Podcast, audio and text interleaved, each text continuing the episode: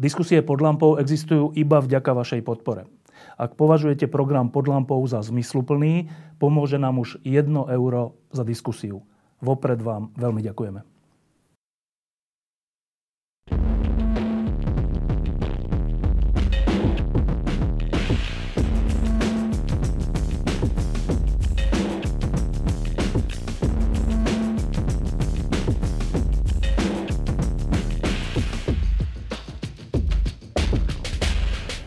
To už mesiac, čo máme úplne zmenené životy a nielen životy, ale aj e, spôsob, akým spolu komunikujeme, spôsob, akým sa navzájom vidíme. E, a úplne iné sú aj predmety našich rozhovorov a úplne iné sú aj naše činnosti už ten mesiac. Tak už len z takých jednoduchých poviem, začali sme šiť rúška a nosiť rúška. E, začali sme sa úplne inak aj stravovať, začali, začali sme sa úplne inak stretávať, úplne ináč pohybovať.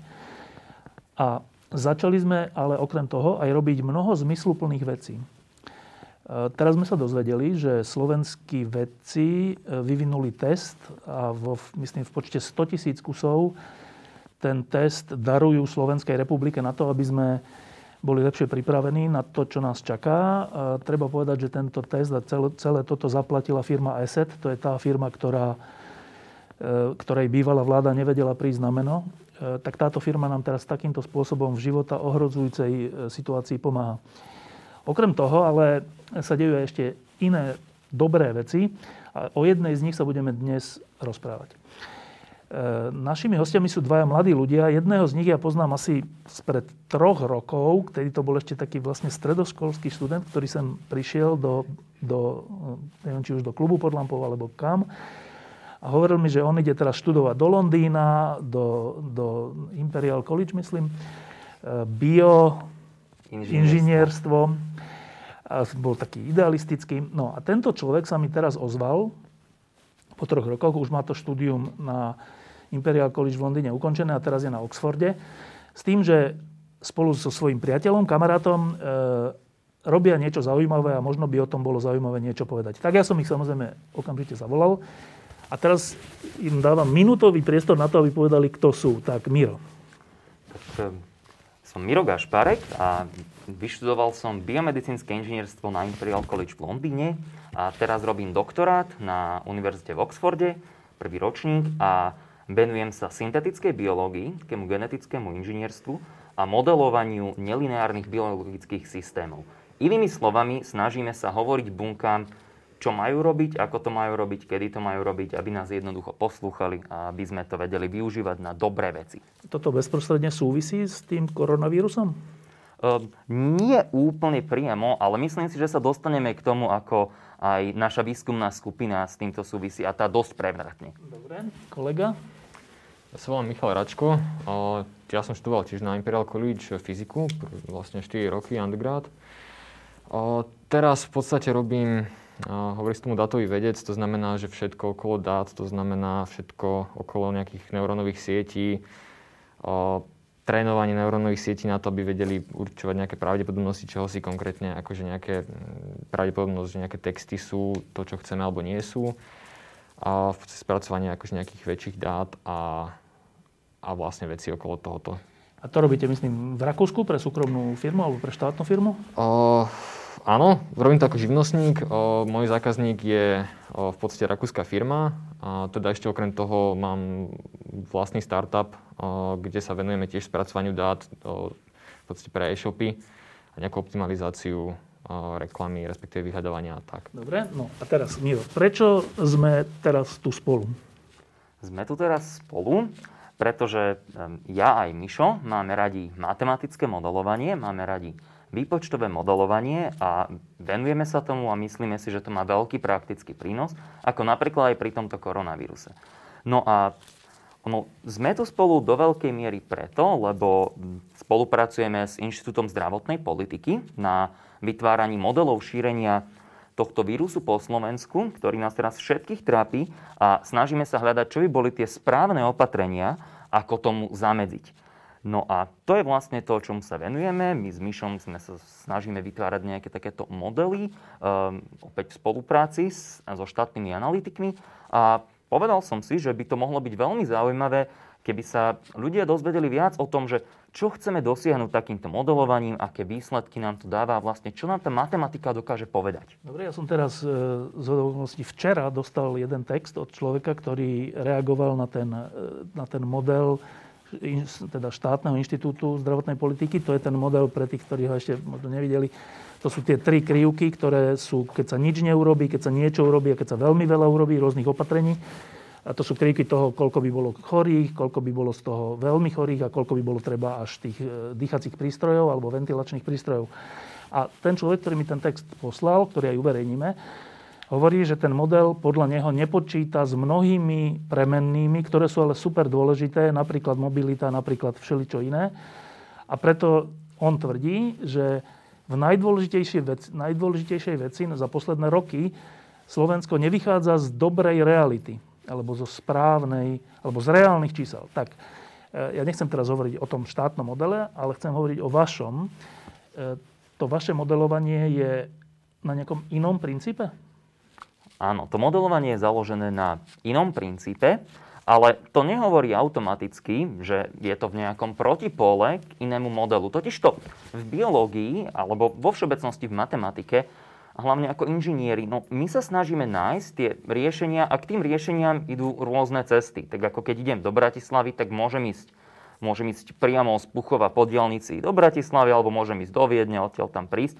A teraz tieto rôzne modely ako keby popisujú rôznu mieru detailov a umožňujú, majú svoje výhody, majú svoje nevýhody a umožňujú nám akoby po, pozrieť sa na ten, na ten svet, na tú realitu, ktorú v konečnom dôsledku chceme vymodelovať, akoby z rôznych uhlov pohľadu. Dobre, tak mm-hmm. Michal, teraz, ja viem, že je to ťažké, ale skúsme teraz úplne jednoducho povedať, že v čom je ten váš model iný. Dobre, a ja by som na začiatok povedal, že ja tiež čítam veľa takýchto akože komentárov a príde mi to akože, poviem neseriózne, proste povedať teraz, že štátny model je taký a taký a zlý a neviem čo. Lebo za prvé, tie dáta, čo mali tí chalani z IZP, tak sú veľmi obmedzené, čo sa týka testovania. Vlastne všetky tie, tie vstupy, čo oni majú, tak sú zmerané s veľmi veľkými odchýlkami, keď to tak poviem. A v podstate tie komentáre, čo čítam, tento konkrétne som nečítal, ale, ale väčšinou ja mám taký pocit, že to je niekto, kto povie, že je nejaký kvázi odborník a potom povie, že ten model je zlý, lebo a venuje sa veľmi veľkým detailom toho modelu, ktoré sú, dopadne to potom tak, že on povie, že ten model je zlý, lebo tam nezarátali, ja neviem, proste návštevy počas uh, pracovných hodín a takto. Ale to môže byť kontraproduktívne v tom, že tí chalani zobrali proste nejaký model, snažili sa nafitovať, akože nejako odhadnúť tie, uh, tie vstupy a ten model je nejaký jednoduchý a dostal nejaké výsledky. Teraz bol na nich tlak v tomto, že, že rozdielte to, ja neviem, na, nerátali ste s týmto a s týmto, lenže dopadlo to tak, že oni, oni tam museli rozdeliť tie, tie, tie parametre na viacero rôznych parametrov nezávislých od seba a tým pádom mali ešte, ešte ťažšiu prácu vlastne odhadnúť jednotlivé tie parametre a že v konečnom dôsledku toto môže byť ako kontraproduktívne. Že my, aj, aj my tu nás sme kvôli tomu, nie aby sme hovorili, že v čom sme my iní, ako je IZP, ale v tom, že presne ako Miro hovoril, je viacero prístupov, ktorými vieme modelovať a chceme dojsť k tomu, že vlastne my, my spravíme taký crosscheck. Teraz sú štyri modely, ktoré sú na Slovensku, ktoré sa vyvíjajú. Každý má nejak, je fundamentálne trochu iný ako ten druhý. Dva sú úplne fundamentálne iné ako, ako tie od IZP. A keď všetky štyri budú niečo predpovedať, tak to má oveľa väčšiu váhu, ako keď bude iba jeden. To je úplne v poriadku. A teraz... to je úplne v poriadku. Ja len chcem povedať, že tu, tu nejde o to, že, e, že prejavovať nejakú zlú vôľu voči ľuďom z IZP, ktorí urobili nejaký model. Tu ide o to, že keďže ten model a, a, a na základe neho nejaké dôsledky, nejaké kroky sú až také, že to obmedzuje náš pohyb a všeličo, tak je úplne dôležité, aby sa na ten či onen model e, pozeralo kriticky, aby sa pozeralo, Samozrejme. že dobre, v čom to sedí, nesedí. To není nič, to není zlá vôľa, to je práve naopak dobrá vôľa na to, aby sme vychádzali z reality a nie z niečoho, čo by realite nezodpovedalo. Dobre, a teraz k tomu vášmu... Teraz k nášmu modelu už... Dobre. O, rozdiel medzi našim modelom a modelom IZP o, je taký, že model IZP je v podstate na, takej, akože na tak, tak, taký high level, že on berie proste jednotlivé mesta a berie že počty nakazených mestách a pohyby medzi mestami. On nesimuluje pohyby jednotlivcov. My ideme z toho opačného pohľadu, že my máme v podstate jednotlivých ľudí naukladaných proste vedľa seba v tom meste a simulujeme, že, že teraz ten človek išiel do mesta a z nejakou pravdepodobnosťou sa nakazí. A teraz vlastne my každému človeku spravíme za jeden deň nejaký počet interakcií, to všetko od, o, vyťahneme z nejakého náhodného rozdelenia, ktoré sa dá nafitovať na reálne dáta. A v podstate takto sa snažíme namodelovať, že, že keď, keď ľudia budú chodiť vonku takto, takto často a takto často budú stretávať medzi sebou a dáme medzi nich nejakých zopár nakazených, tak ako sa bude tá, tá infekcia šíriť z toho, z toho základného predpokladu. A teraz vlastne, že tieto dva modely sú, sú fundamentálne odlišné a každý má svoje slabiny. Že ten slab, slabina u nás je to, že my predpokladáme, že, že tí ľudia sa správajú úplne rovnako v rámci mesta. Hej, že o, chodia ako keby náhodne sa stretávajú, neberieme tam nejak, do úvahy nejaké štruktúry, nejaké sociálne siete a tak ďalej, ale akože zase povedal by som, že o, napriek tomuto my stále vieme povedať, alebo mať nejaký rozumný prínos k tomu, že bude kopu kritiky okolo tohoto, že ten model nezodpovedá realite, ale stále si myslím, že my si vieme obhájiť, že aj takýmto naivným prístupom vieme stále povedať nejaké minimálne Uh, vieme povedať, že, že ako zhruba sa bude ten, ten vírus šíriť. Prečo ste povedali, že naivným? Pretože, uh, ako som hovoril, simulujem každého jedného človeka a simulujem jeho interakciu s mestom. Hej? To zase uh, zase ten druhý model, ktorý vyvinul môj bývalý kolega z Matfizu, uh, on vlastne robíme nejaké paralelne, tak máme dva rôzne prístupy k tomu, ako modelujeme, že človek sa môže nakaziť. Môj prístup je taký, že ja si poviem, že mám mesto a v tom meste je zopa akože niekoľko nakazených ľudí, tým pádom pre celé mesto je nejaká globálna pravdepodobnosť, že sa nakazím. To je počet nakazených ľudí delené počet všetkých ľudí. A ja ako keby som išiel do toho mesta a proste nejako interagujem s tým mestom a z nejakého priemeru sa nakazím. No a toto robím každý deň, proste niekoľkokrát pre každého človeka. Je to naivné v tom, že o, ja napríklad nechodím po celej Bratislave náhodne a nemám rovnakú pravdepodobnosť v celej Bratislave, že sa nakazím. Ja proste mám nejaké svoje... O, Štvrte, alebo svoje zvyky, alebo proste Presne tak, tak. ja chodím do jedného obchodu, o, chodím sa bicyklovať na, na jednej konkrétnej trase a môže sa stať, že napríklad tam nie je nikto, že po tej ceste nie je nikto nakazený. Na druhej strane sa môže stať, že tam, tam zrovna na tej mojej ceste bude mať smolu a zrovna tam niekto bude. Ale toto ten model nezachytáva. A nezachytáva ani to, že vlastne dva ľudia sa stretnú a že, že choroba sa pre, ako keby z jedného konkrétneho človeka na iného konkrétneho človeka prenáša. Čiže v mojom modeli sa, sa choroba prenáša z, z mesta celého na jedného konkrétneho človeka a ten jeden konkrétny človek potom zase tou svojou nákazlivosťou pri zvýši, zvýši tú pravdepodobnosť, že sa nakazí. Dobre, ale to nie je, že naivný, to je iný spôsob modelovania, nie? Áno. Dobre, a teraz e, už môžeme povedať, že e, čo vám teda z toho modelu vášho, vy ho robíte predpokladám spolu, alebo robíte na tom spolu? Robíme na tom Čo spolu. vám z toho vychádza? Ja by som ešte možno pridal dve také poznámky. Prvá vec je, že keď modelujeme biologické systémy, oni sú strašne komplikované, strašne tomu hovoríme nelineárne, jednoducho tam nefunguje ľudská intuícia úplne. No a čo je ale dôležité, aby sme čo najviac popisovali tú realitu. V našom modeli naozaj si predstavíme, že niekto nie je infikovaný, ten obyčajný nejaký Jožo si chodí po meste a teraz stretne niekoho infikovaného, dajme tomu, že ho nakazí. A teraz ale čo vieme už o tomto víruse, že tam je istá inkubačná doba, teda nejaký čas od toho, že ja už som nakazený, ale vôbec o tom neviem, nemám príznaky, nemám symptómy. Po tejto inkubačnej dobe príde príde zase nejaká fáza, keď začnem sa cítiť zle, mám tie symptómy, mám príznaky. A teraz u veľa ľudí sa ani toto neprejaví. Asi u 40% ľudí tie odhady sa rôzne. Medzi 20 až 80 tie príznaky sa vôbec neprejavia. Až do konca, že nie? Až do konca, ani, ani neviem. Ja som mohol mať, neviem, tak v Oxforde to malo veľa ľudí, ja som to kľudne mohol mať vo februári a ani by som nevedel. A teraz a potom sa stanem ako keby vyliečený a, a krátkodobo sa zdá, že sa stanem imúnnym. To je zatiaľ, čo sa nám ukazuje, aspoň krátkodobo. Môže sa mi ale stať to, že budem mať tie symptómy, že začnem kašľať, mám teplotu, cítim sa zle, som vtedy veľmi infekčný, ale ja som infekčný, keď nemám príznaky a toto všetko musíme brať do úvahy. No a teraz, keď mám tie symptómy, tak môže sa mi stať, že mám ľahký priebeh, vylažím to doma a potom som zase zdravý. Ale môže sa mi stať, že po nejakom čase idem do nemocnice a teraz v tej nemocnici nejaký krátší čas ležím ale môže mať aj ťažký priebeh. Idem do nemocnice, ležím tam dlhšie a potom idem na tú jednotku intenzívnej starostlivosti alebo na ten ventilátor a až potom sa uzdravím. Alebo bohužiaľ v niektorých prípadoch teda aj nie. Aj nie. No a je veľmi dôležité uh, pri tých modeloch byť schopný postihnúť ako keby všetky tieto rôzne stavy. Že nezjednodušovať to úplne, lebo tým pádom, keď chceme napríklad e, predikovať, že tak kedy príde ten, tento maximum tých infikovaných, ale, ale to mňa napríklad až tak nezaujíma, kedy príde maximum tých infikovaných, keď polovica ani nevie, že infikovaná úplne. No čo mňa zaujíma je to, že kedy bude najväčší nápor na tie nemocničné Tých vážnych prípadov. Tých vážnych prípadov, lebo o tých sa musíme starať. Na to sa musíme pripraviť. Dobre. A toto nám takýto model, kde máme takéto keby tie časové prestoje, lepšie umožňuje nejakým spôsobom Tak skúsme. Mhm. Dobre, takže prvá vec, čo by sme chceli povedať, to takto na kameru, je, že Ten, ten úvod o koronavíruse, to tam máš, máte na nejakom papieriku, to vynecháme, alebo chceme k tomu niečo povedať? Um, ke, akože ja som si priniesol túto, um, takýto perfektný sumár, um, perfektný sumár od ľudí z Caltechu a z Weizmannovho inštitútu a to je na jednej a štvorke máte prakticky všetko, čo nejakým rozumným spôsobom E, vieme. tie písmenka sú tak malé, že treba to aspoň jednoducho popísať, že čo tam vidím. Nejaké zaujímavé veci by som povedal. Napríklad, tuto máme veci o genome toho vírusu a máme tu ako keby podobnosť s inými koronavírusmi. Napríklad, tu je bežný nejaký chrípkový vírus a že vidíme, že ten gén, tie gény tohto vírusu, ktoré, ktorý, ktorý nás teraz trápi, sú na 50% podobné. Potom tu máme napríklad ten MERS, to bol veľmi smrteľný vírus, on je na 55%, akože má rovnakú tú RNA v tomto prípade. A toto je ten najbližší netopierí e, koronavírus a tam je rozdiel len 4% v tej RNA. Takže to je napríklad veľmi zaujímavé, že, že, že, že tuto môžeme povedať, že ako, ako ten vírus je v princípe len veľmi podobný a tento netopierí vírus nás v princípe vôbec netrápi a len maličká mutácia 4% spôsobí, že ten vírus Dobre. spôsobil globálnu krízu.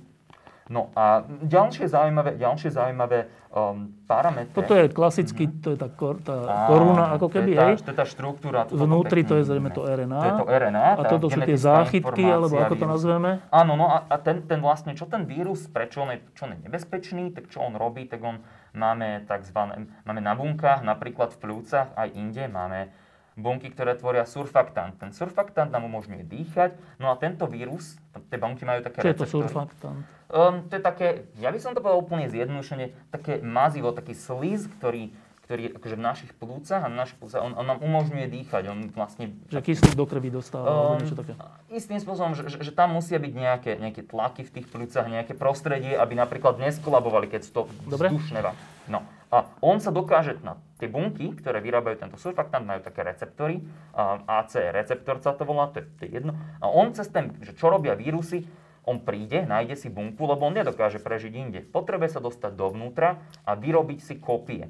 A on si vyrába tie kópie um, tým, v takýchto bunkách a preto je to napríklad tam krásne vidno, že ako je možné, že u starých ľudí až 10% ľudí zomiera, pričom u malých detí je to úplne Skoro nula. maličké. Ja som to počítal, ja som to pozeral, keď máte medzi, podľa tých čísel 20 až 30 rokov, tak máte rovnakú šancu, že zomriete pri teroristickom útoku, ako že zomriete na koronavírus. Že to je veľmi malé. Aj keď ho dostaneš. Aj keď ho dostaneš. Dobre? Mhm.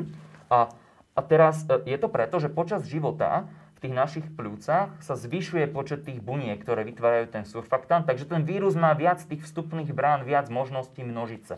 A u fajčiarov je to podobne, že ľudia keď fajčia, tak to telo sa to snaží kompenzovať, vie- zás mať viac tých buniek, aby nejakým spôsobom mohlo vyrábať viac toho surfaktantu, lebo tie fajčiarske plúca, to keby ste videli, to je hrozné spálené.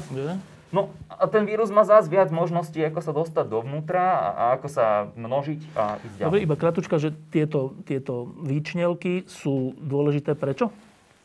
Tieto vyčňovky sú tzv. No. spajkové, spajkové proteíny a to je vlastne, to je vlastne zdá sa, že to, je, to, to sú také, akoby, poviem škardo, háčiky, ktorými ten vírus dokáže sa zachytiť na ten receptor a vojsť, vojsť do bunky. Dobre. Mhm. Dobre, ešte je tu niečo na tej A4 dôležité? Myslím si, že, že tuto je napríklad pekne popísaný to, čo som hovoril teraz, že nejaký ten priebeh toho, toho ochorenia, hej, že ako to vyzerá, že keď sa nakazíte, tak nejaký čas nie ste infekční, potom začnete byť i- infekční, potom máte tie symptómy, že to naozaj veľmi pekne, veľmi pekne zobrazené. A hlavne sú tu zdroje. Že u nás toto je strašne dôležité aj pri tých modeloch, ako Mišo o tom hovoril, a, a opäť, ja, ja oceňujem, že ľudia sa zaujímajú o matematiku, ale keď robíme serióznu, akože takéto dôležité veci, ten postup nemôže byť taký, že ja si nájdem niečo, akože ako ja som nejaký, viem, viem zrátať nejaké rovnice, tak teraz začnem moci čo kritizovať. No ja keď som chcel robiť nejaký model, tak som si prečítal 5, 6, 7 článkov v žurnáloch, ako to robia iní ľudia a povedal som si, OK, toto vyzerá byť akože naozaj najrozumnejšie, lebo títo ľudia sú špičkoví, o nich to vieme, to my, my sa poznáme veci v tej komunite Vo nejakej. vedeckých žurnáloch teda. Vo vedeckých samozrejme, Lancet a, a podobne. No a na základe toho sa rozhodneme, toto je správny spôsob, ako robiť ten model. Dobre, no a teraz skúsme tie, tie modely. No, ja som rozmýšľal, či by sme nevysvetlili najskôr, že ako tá simulácia funguje. Dobre. Ja som si taký, že veľmi jednoduchý model, že prečo sa robia Monte Carlo simulácie, respektíve ako fungujú. Áno. Tak ja som si pripravil takú hazardnú hru na dneska, že ideme házať kockou a teraz keď hodím kockou šestku, tak dostanem, že 5 násobnú, akože 5 krát toľko, koľko som vložil do toho banku.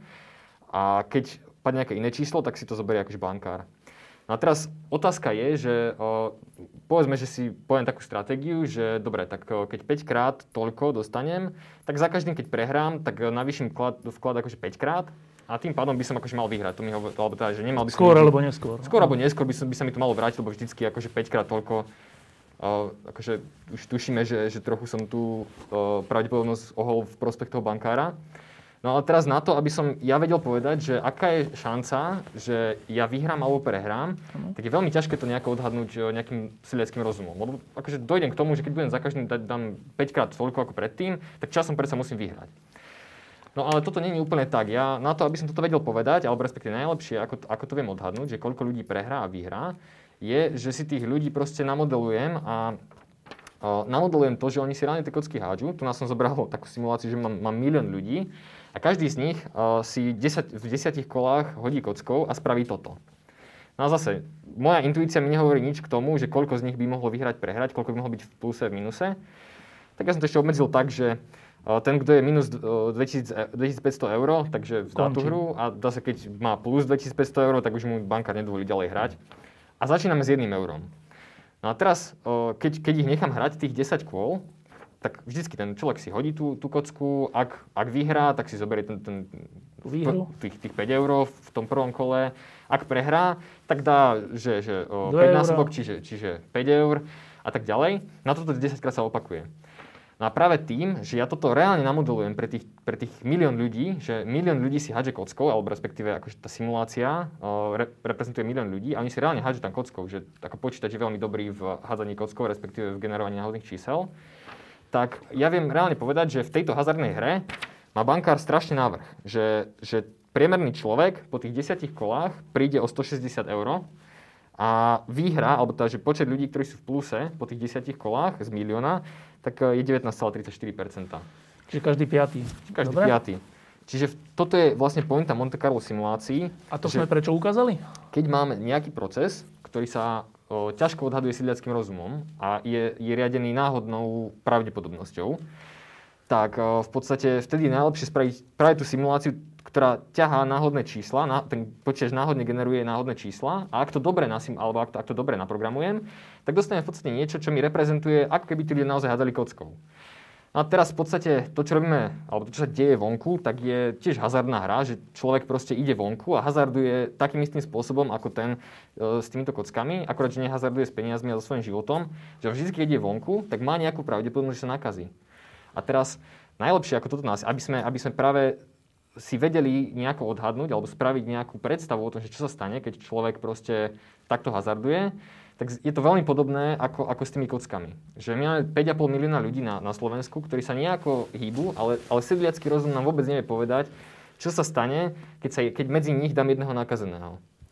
A práve preto ja spravím to, že ja zoberiem na, akože počítač a poviem mu, že vygeneruj mi náhodné čísla. Ja podľa tých náhodných čísel spravím nejaké náhodné stretnutia medzi tými ľuďmi a náhodne ich nechám s nejakou pravdepodobnosťou sa nakaziť. Čiže v podstate toto je tá pointa celej Monte Carlo simulácie, že náhodne generujem čísla a potom ich takým spôsobom prepočítavam, aby som, aby som nejakým spôsobom reprezentoval tú realitu. Dobre, a na základe toho vznikli tieto grafy? Presne tak. Áno. Že- som dodal k tomuto, že sa to volá Monte Carlo, že prečo sa to volá Monte Carlo, lebo jeden z veľmi bystrých eh, programátorov fyzikov, Stanislav Ulam, kedysi dávno, e, prišiel na toto podľa svojho, myslím, že strýka, ktorý hrával v Monte Carlo v kasíne a pôvodne tieto algoritmy vznikli na to, aby sa dali lepšie odhadovať tieto šance pri hazardných hrách. No, ja by som to povedal trochu inak, že ono to, ono to vzniklo práve pri uh, vývoji jadrových zbraní, pretože vlastne Stan Ulam aj s uh, Tellerom vlastne sa snažili navrhnúť akože efektívnejšie jadrové zbranie. A tam je práve problém, že ja keď mám, keď mám atomovú bombu a chcem ju nasimulovať, tak ona funguje presne takýmto spôsobom, že ona, on, to je To sú tie stretnutia medzi... medzi... Presne tak, ja tam mám neutróny a mám nejakú preplenosť, že neutrón sa stretne s iným neutrónom a už to začína strašne pripomínať to, čo sa deje teraz, hej, že ľudia sa stretávajú. Tak Dobre. my to vieme, alebo teda, ak- ja keď sa to aj učil, aj teraz na, na matfize, tak to bolo čisto o simulovaní takýchto náhodných procesov. Dobre, ale samozrejme dá sa to použiť aj v Monte Carlo, že? Mhm. A, Dobre? OK. Každý, každý, každý, vidíte, že každý má svoju verziu. Dobre? Dobre, Ešte takže... len tak, že, taká anekdoticky, že ono, ono pre toto, akože pre ten vývoj tých jadrových zbraní takýmto modelovaním museli vymyslieť nejaké krycie meno a e, nechceli povedať, že náhodne generujeme čísla a tak ďalej, lebo by sa to ľahko potom akože špionom odhalilo, tak Stan Ulam, že vraj mal e, strýka, ktorý bol gambler a e, tak sa rozhodol, že, že, že nazve túto akože po, potom, akože, že Monte Carlo je, je meka gamblerov, tak to je, Neškodný názov. Dobre? Toto nás bioinžinierov neučili, to len tých jadrových fyzikov. Takže ja by som, ja, máme tu pripravené vlastne také 4 scenáre, 4 modely a ja by som to teda chcel vysvetliť, že my sme sa najprv pozreli na to, čomu sme sa chvala Bohu vyhli. Úplne čierny scenár a alebo ešte dosť, ako pár týždňov dozadu by vám ľudia povedali, že ako pohoda, lahoda, jazz, že nič netreba robiť, však poďme ako bežne a, a nič sa nestane. Tak v tom scenári, To je ten prvý. to je ten prvý, sa budeme pozerať na toto. Je všetky tri, hej? A, áno, všetky tri grafy a oni každý Dobre. zobrazujú niečo iné. Že v prvom rade tento prvý graf na začiatku zobrazuje tých náchylných ľudí. To sú vlastne v princípe všetci, lebo nikto z nás nemá počiatočne imunitu voči tomu vírusu. Potom máme toto zelené, to sú tí, ktorí už prekonali tú chorobu, buď zomreli, alebo teda, alebo teda prežili, ale, ale, alebo boli v nemocnici, to je jedno, jednoducho prekonali tú chorobu a už predpokladáme, že krátkodobo majú tú imunitu. Táto červená čiara, to je tí ľudia, ktorí sú infikovaní, ako sa mení počet tých infikovaných ľudí V čase. v čase. Áno, tu máme čas, v dňoch. My sme to spúšťali akoby od 16. marca, sme si povedali, začneme 16. marca a a tam boli hlasné nejaké počty aj podľa tých okresov, kde boli tí ľudia, ale povedali sme si, keďže už vtedy to nejaký čas uplynulo tých početných prípadov, tak povieme, že krát 10 ich tam je, čo je rozumný predpoklad. No a vidíme, že tú chorobu na konci v tomto scenári by si prekonalo až 4, asi 4,8 milióna ľudí, Či skoro všetci? Skoro všetci, 88% populácie. Tu vidíme tie hospitalizácie. Na tomto grafe zase vidíme táto čierna bodkovaná čiara. Je, pred, je ten počet tých ventilátorov, alebo ktoré budeme mať k dispozícii. Ona sa, toto vôbec nevidno, že ona sa mení v čase, že ono to trošku narastlo. Bude to úplne zanedbateľné v tom prípade, Keby sa nič Keby nerobilo. sa nič nerobilo, tak my máme nejakých 28 tisíc hospitalizácií a na kritickej starostlivosti... V jeden deň V, v jeden deň. V, V jeden, deň, jeden okamih deň. máme... V jednom okamihu 30 tisíc a potrebovali by sme 15 tisíc ľudí akože v tej kritickej ventilovať, ale Mhm. máme ich 500, teda teraz už možno Máme 800. Teraz možno 800, áno. A, a to podotýkam, že my naozaj to rozdistribujeme podľa toho veku. Dobre, a z toho by podobne. teda vyplývalo, že ak by sa nič nerobilo, Mhm. tak nielen, že by neviem koľko, 90 koľko percent ľudí by prešlo touto chorobou, čo ešte samo o sebe nie je až také zlé, však To prejdeme, neviem zlé. čím, ale teda tých červených, to sú tie kritické, by bolo v jednej chvíli 15 koľko? tisíc do 15 tisíc. V jednej chvíli, V jednej ale? chvíli, áno. 15 tisíc ventilátorov. Pričom máme 500, čiže v skutočnosti by 15 tisíc ľudí čo, No, zomrelo? ešte je to horšie. Takto, tá smrť, tá smrtnosť sa počíta z tých počtu tých infikovaných, lebo nie každý človek sa dostane napríklad do nemocnice, No. nie každý bude diagnostikovaný, na toto sú čísla od profesora Fergusona. A podľa týchto čísel, podľa tých pomerov nám vychádza, že by tu zomrelo do 50 tisíc ľudí. 50 tisíc ľudí. A teda kvôli tomu, že by to bolo naraz a nemáme tie plúcne ventilátory, najmä kvôli tomuto? Nie, a na toto sa tu ešte nepozrieme. Toto je ten optimálny scenár, že pri tých výpočtoch sa predpokladalo, že akože tie, že tie čísla tých úmrtností aj podľa veku sú založené na dátach z Wuhanu. Uh, môžeme teraz, nemusíme hovoriť o tom, že ako veľmi veríme Číňanom, ale zatiaľ im musíme veriť, lebo všetky naše modely sú asi viac menej na tom založené. Pointa je v tom, že tam bola tá možnosť, že v princípe každý pacient ten zvyšok Číny mohol pomôcť. Tam mohli prísť ľudia a mohli im pomôcť. Tam sa neráta s tým, že keď tých nakazených bude 10% lekárov, tak zrazu, zrazu e, oveľa menšiu kapacitu bude mať ten zdravotný systém. Takže toto je optimistický odhad ešte toho, keby sme nič nerobili. Od, optimistický odhad je, že, 50 tisíc ľudí by mohlo zomrieť. ale najmä preto, že by nemali tie ventilačné Nie, nie, nie, nie, prístroje? nie. Že, že Teraz Keby všetci to mali, Aj keby to mali? tak zomrie 50 tisíc ľudí. čisto z logiky tej simulácie, ona funguje presne na hádzanie kockou, čiže e, človek sa nakazí a hodí si kockou, či je do nemocnice. Ak má smolu, tak je do nemocnice. Je v nemocnici, hodí si kockou v rámci simulácie. Hodí si kockou, že či potrebuje akože tú starostlivosť, no. ventiláciu, dostane sa tam, zase hodí si kockou, že či mu to pomôže alebo nie. No, Čiže je tam nejaká pravdepodobnosť. A táto pravdepodobnosť vôbec neráta s tým, že sa, sa mení v závislosti od toho, že koľko, je, aký, koľko tých ventilácií je vyťažených. Čiže v realite, v realite by to bolo tak, alebo ak, ak to budeme simulovať, No. tak musíme rátať s tým, že tí ľudia si hádžu kockou, ale tá pravdepodobnosť bude sa meniť. Že proste keď sa naplnia všetky tie ložka, tak on si už nehodí kockou, že či ide na ventiláciu, Lebo alebo nie, on si hodí kockou, že či ide dobre. domov, alebo... Áno, ja len sa stále pýtam tú základnú otázku, že, že keby sme nič nerobili, tak by vy tvrdíte, že 50 tisíc ľudí by zomrelo na túto, na, na túto alebo na, na teda choroby, ktoré sú s tým spojené. Ale bez ohľadu na to, či by sme mali 50 tisíc ventila, ventilačných týchto? Áno, lebo ten, ten problém je v tom, že uh, veľa ľudí, veľa ľudí, aj keď dostanú tú ventiláciu, keď majú slabší imunitný systém, Tak aj tak. tak aj tak zomrú. Že, že bohužiaľ, tak ako u niektorých ľudí to je bezpríznakové, niektorých ľudí to doslova zabije. A že keď hovoríme o tom hádzaní kockou, to aby aj diváci alebo poslucháči si uvedomili, to nie je, že náhodne, že my si tu vymýšľame čísla, to sú, akože my vieme, ako sa má hádzať tou kockou, my to máme z tých vedeckých žurnálov samozrejme. Dobre, Mhm. iba mi povedzte, že teda tá pravdepodobnosť, že človek zomrie, aj keď má plúcnú ventiláciu, je aká? Mení sa to podľa veku a, meni, a tam ešte nerátame samozrejme tie rizikové skupiny, lebo keď má niekto Ešte 20 a má, Dobre. uh, je, diabetik, má rakovinu, ešte aj obezný a fajčiar, no Tak tak... to eh, týka, dobre. Čiže nevieme... Vieme, povedať- Vieme, akože- vieme, ja vám to nájdem v tabulke, Ma- ma- keby ste chceli. O, ale viem vám povedať Ale takto z hlavy. No, u ľudí nad 80 rokov, uh, u ľudí nad 80 rokov je to asi 9,3%. Čo? Uh, to, že zomrú. Keď sa infikujú, že zomrú. 10% ľudí nad 80 rokov. Ale teraz zomrieť. ešte by som povedal takto, že o, ešte disclaimer, že v rámci tej simulácie rátame s tým, že všetky, všetky tieto príznaky, teda ako som spomínal, hádže sa kockou podľa toho, aby to sedelo do, toho, do tých štatistík zo sveta. No. Hej? Čiže tak, aby v mojej simulácii sedelo, že 10% ľudí, ak to vidím, že vo svete 10% ľudí skončí v nemocnici, tak ja to nasimulujem tak, že tí ľudia si tak hádžu tou kockou, aby 10% z No. nich skončilo v nemocnici.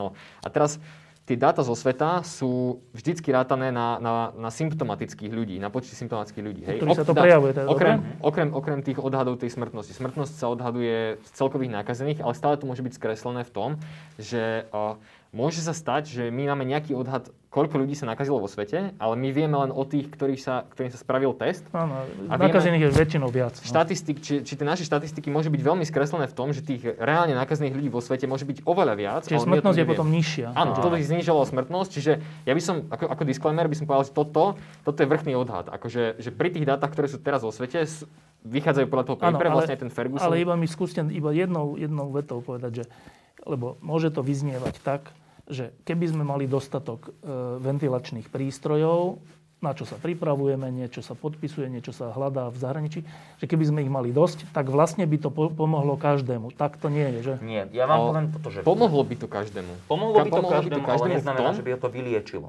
No, Či, či by prežil. Nemá 100% šancu, že keď je na ventilácii, tak prežije to logické, pretože ľudia zomierajú, keď sú na ventilácii. Ale keby tu keby tú ventiláciu nemal, tak, má zomrel oveľa určite. väčšiu šancu, že zomrie. Áno, to vidíme že- aj v, aj v Taliansku. ale neviem povedať, že polovica by zomrela, aj keď by mala ventiláciu, alebo No menej, vieme, toto viacej. vieme.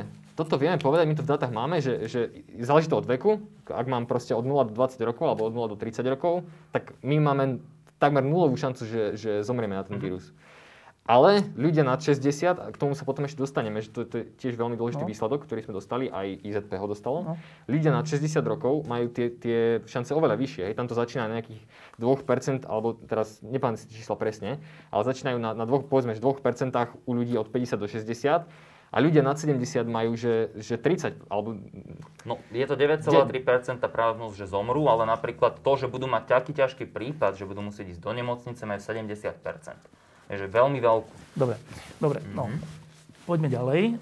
Čo sú tieto spodní? Čo je No. tento spodný rad? A našťastie, našťastie, my nie sme krajina, ktorá nič Iba nerobila. ešte teraz opakujem, že keby sme nič neuro- neurobili podľa Áno. vašich modelov, by 50 tisíc ľudí na COVID-19 alebo na sprievodné choroby zomrelo. Len na COVID-19. Rad- Radovo, radovo. Áno, a ja by som k tomu dodal to, že, to, že, že nám toto vyšlo, ale ten prof, je profesor Neil Ferguson v Británii z Imperial College London, tak on vedie uh, takú, takú veľmi veľkú skupinu vedcov, on najlepších na svete, ktorí už 25 alebo 30 rokov modelujú choroby A on tak akože urobil to, že pre niektoré scenáre urobili model pre celý svet, pre každú jednu krajinu na svete. Napríklad ten počet, ktorý nám vyšiel, ten počet tých nakazených je v princípe v 100% zhode s tým, čo má on. A ten úplne, jemu vyšiel napríklad ten počet 40 tisíc, že by zomrelo nám, že 50. Takže je to je taká iná validácia, že si tu nestrielame Dobre. Mhm. Ja by som ešte, no. ešte k tomuto, čo sme hovorili, že sa to teda týka iba tých starších a tak, tak ja počúvam veľa názorov takých, že ale však tak starých proste sa, že, že oni by aj tak proste nejako po nejakom čase, že to sú hlavne tí chorí a proste ľudia, ktorí už to majú na krajíčku a potom príde vírus a že aj chrípka by to spravila. Toto, jednak, že toto nie je pravda ako taká, že ja nesúhlasím ani s týmto prístupom, ale my si musíme uvedomiť ešte aj to, že keď, keď budeme mať v tom píku, keď budeme mať, že 70 tisíc ľudí, ktorí potrebujú nemocnicu, tak proste ja budem, ja neviem, ja sedem na motorku, kde si sa uh, vysypem na, v zákrute a proste ja zomriem na to, že, že na zranenie, lebo proste tá nemocnica bude plná. Čiže ešte iné veci s tým Čiže my si musíme, my musíme rátať ešte aj s tým, že nie len, že proste tí, tí starí sú ohrození, my sme všetci ohrození tým, že keď tie nemocnice sa naplnia, tak proste úplne na, na, na be, je, je, je, veľ, je veľká šanca, alebo oveľa sa zvýši počet uh, aj nebezpečných, prie, alebo tá, aj smrtí, proste, ktoré vzniknú z úplne banálnych vecí. Ani ktoré nie na sa- COVID-19, ale na iné veci. Dobre. Sanitka by vám prišla do 15 minút, príde do hodiny. A minú sa napríklad tie chemikálie, že teraz každý anesteziolog je bežné, že dojdete na urgentný príjem, dajte mu 4 jednotky epinefrínu, vymýšľam si. No nebude ten epinefrín, lebo sa minie na iné. Dobre. Našťastie sme niečo všetci urobili. A Áno. teda čo z toho vyplynulo? No a čo z toho vyplynulo? Tak v druhom scenári, ktorý sme nasimulovali, sme sa pozreli na... Snažili sme sa akoby čo najvernejšie namodelovať tie opatrenia, ktoré v súčasnosti na Slovensku máme. Keby som sa pomýlil v niečom, Mišo ma doplní, tak to zľaví, ale v zásade povedali sme si, že prvých 10 dní, túto takýto maličký biely kúsok sa to nebolo príliš prísne, nevedeli sme, že čo, kde, kam z konopy. A potom sme urobili naozaj prísne opatrenia. Ale teraz, že ako to vyhodnotiť, že ako sa ľudia zmenili ten svoj pohyb. No našťastie Google, e, to bolo vlastne v piatok alebo vo štvrtok, ak sa nemýlim, tak pozbieral dáta toho, že ako sa ľudia... Ten prvý piatok, keď sa to začalo? e, Nie, nie, nie, to teraz, Teraz. relatívne... Teraz, teraz, teraz, teraz. dobre, dobre. že pozrel, že v rámci toho, že tiež tieto firmy pomáhajú bojovať veľmi proti tomu koronavírusu, bez súkromných firiem by sme to nevedeli asi, a oni, on presne povedal, no tak um, ten pohyb, to množstvo pohybu v rámci, ktoré ľudia, akože tam, kde sa nám ľudia, ktoré Ja by tvo- som, že... ale trávia v práci, alebo ktoré trávia napríklad, tak to, to kleslo nejaké percento, alebo To je tá mobilita. tá Teda. mobilita nejaká, že nejakým spôsobom je to úmerné, alebo že doma zase to narastlo, že viac času trávia v domácnosti, že to je tak, keď, akože, keď ten Google, každý má to, že povolujem Google pozorovať moju polohu, tak klikneme áno, z tohto to majú. Takže pozreli sme sa na toto, povedali sme si, sú, sú nejaké dáta na to, že okolko, okolko mohla klesnúť asi tá mobilita medzi mestami, tak na to sme sa pozreli. Pozreli sme sa na tie karanténne opatrenia, že povedali sme si, OK, keď Školy zavreté, školy zavreté, školy športový, zavreté sme, športové O, takto, že aby sme, že, Mhm. že tým, že my vlastne o, modelujeme tu tie náhodné interakcie s tým mestom, tak my zatiaľ, zatiaľ to nemáme namodelované tak, že nevieme povedať, že aká časť tých náhodných interakcií je v škole, v, v, na športovisku, v krčme, neviem, to neviem povedať. Ja len, čo viem povedať, takže počet náhodných interakcií sa zmenší na toto, na, na ja neviem, z x na, na y.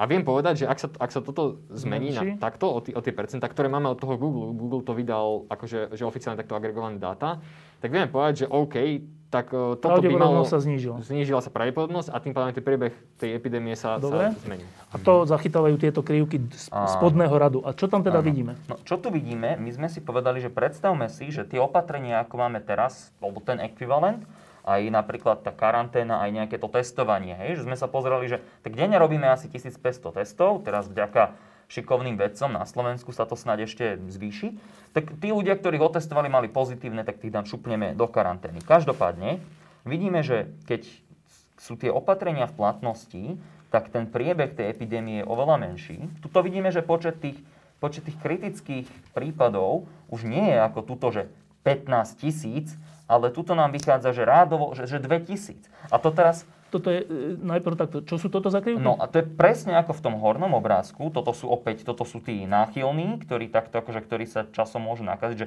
tu vidíme, že oveľa menšia časť populácie sa nakazila. Toto sú tí, ktorí si prešli chorobou, táto zelená čiara. A Tie čísla sú aké? Tie čísla sú iné. Tuto napríklad je to asi 3,8 milióna ľudí si prejde tou Kdežto chorobou. len tam bolo 4,8. Tam bolo 4,8, to je akože veľmi veľký pokles.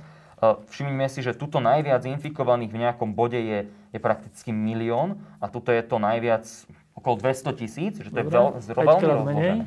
Áno. A tuto vidíme, a toto je veľmi dôležité, že na, E, Ešte toto, toto je aký dlhý to čas? sú dni, toto sú dni, takže tu je 0 dní a toto je že 400 dní, že asi tuto je rok napríklad. Aha, že to je rok, to je veľmi dlhá To je časová. veľmi dobre? dlhá, áno, že tu sme pozerali na 240 Čiže inými slovami, aby sme, zase, aby sme to hovorili reálne, že za rok sa nakazí 4, milióna tuto, hej?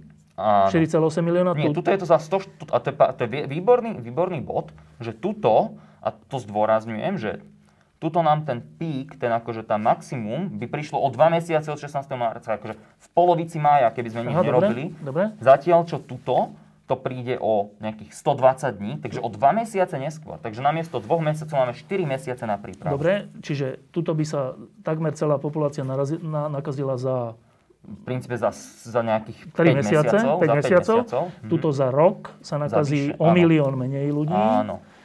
E, a tých kritických bude za rok No a tuto vidíme, že, že, že jednak, že tuto máme za 60 dní 15 tisíc. to je kritických. kritických strašne ťažké zvládnuť. No ale tuto vidíme, aj táto čiara, ak sa nám posunula tie ventilátory, že tu už je len 2000 tých kritických a my keď máme 1000 ventilátorov, a teraz, aby sme si rozumeli, že, že to nie je tak, že my to presne vieme, že to je 2000 plus minus Jasné, 2, ale ako ale rádovo je to zvládnutelné. no. Že keď poviete 100 inžinierom, že počúvajte, potrebujeme nejak, aby ste tých 100 ventilátorov alebo 500 Tak sa to dá ventilátorov urobiť, ale sa to dá. 15 tisíc sa nedá No keď mi poviete, že máme 500, dajte 15 tisíc, tak to je prúser. Dobre, a teraz, e, čiže vidíme, že sa to natiahlo v čase Mhm. a znížilo. Tu vidíme čo?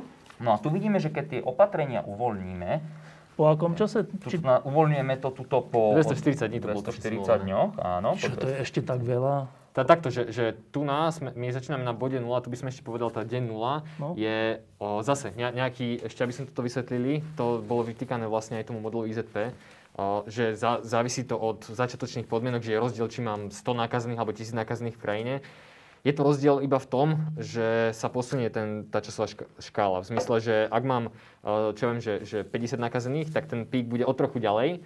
Lebo v podstate, to, ke, keď tam dám, že, že, že o čo si viac nákazných, tak spôsobí len to, že vlastne takto, jak, jak mám tú čiaru, jak takto stúpa, To bude stúpať strmšie. tak ja sa, ja sa, nie, nebude, nebude strmšie. Ja sa len posuniem proste o trochu ďalej v čase, ale inak je všetko rovnaké. To Dobre. znamená, že v tomto je, sú oba modely, aj náš, aj IZP, veľmi robustné voči tomu. Dobre, a teraz vy hovoríte, že keď sa uvoľnia opatrenia po x No, mesiacoch, no po tak veľa keď- mesiacoch, Ak tu ten vírus stále bude, čo realisticky on tu stále bude, no tak zasa zvýši nejaký počet tých hospitalizácií. A keď to úplne uvoľníme, aby sme naštartovali ekonomiku, tak on sa môže zvýšiť ešte viac istým spôsobom, ale my máme, to nám dá, že tuto vidíme, že ten nárast to príde až za rok. Že za rok od toho začiatku simulácie bude ten hlavný a koľko je tam tých hrozných No a tuto je, tuto je nejakých 3000, že to nie je, Čiže že... zase to není tých 50 tisíc, či je koľko to to tu úplne, bolo. Áno, je to že- 15 tisíc tuto. Dobre, čiže dôležité je, e, dôležité je, že e, tu počas opatrení narastá počet, ale miernejšie, Áno, oveľa, oveľa miernejšie áno. ako bez opatrení. Áno.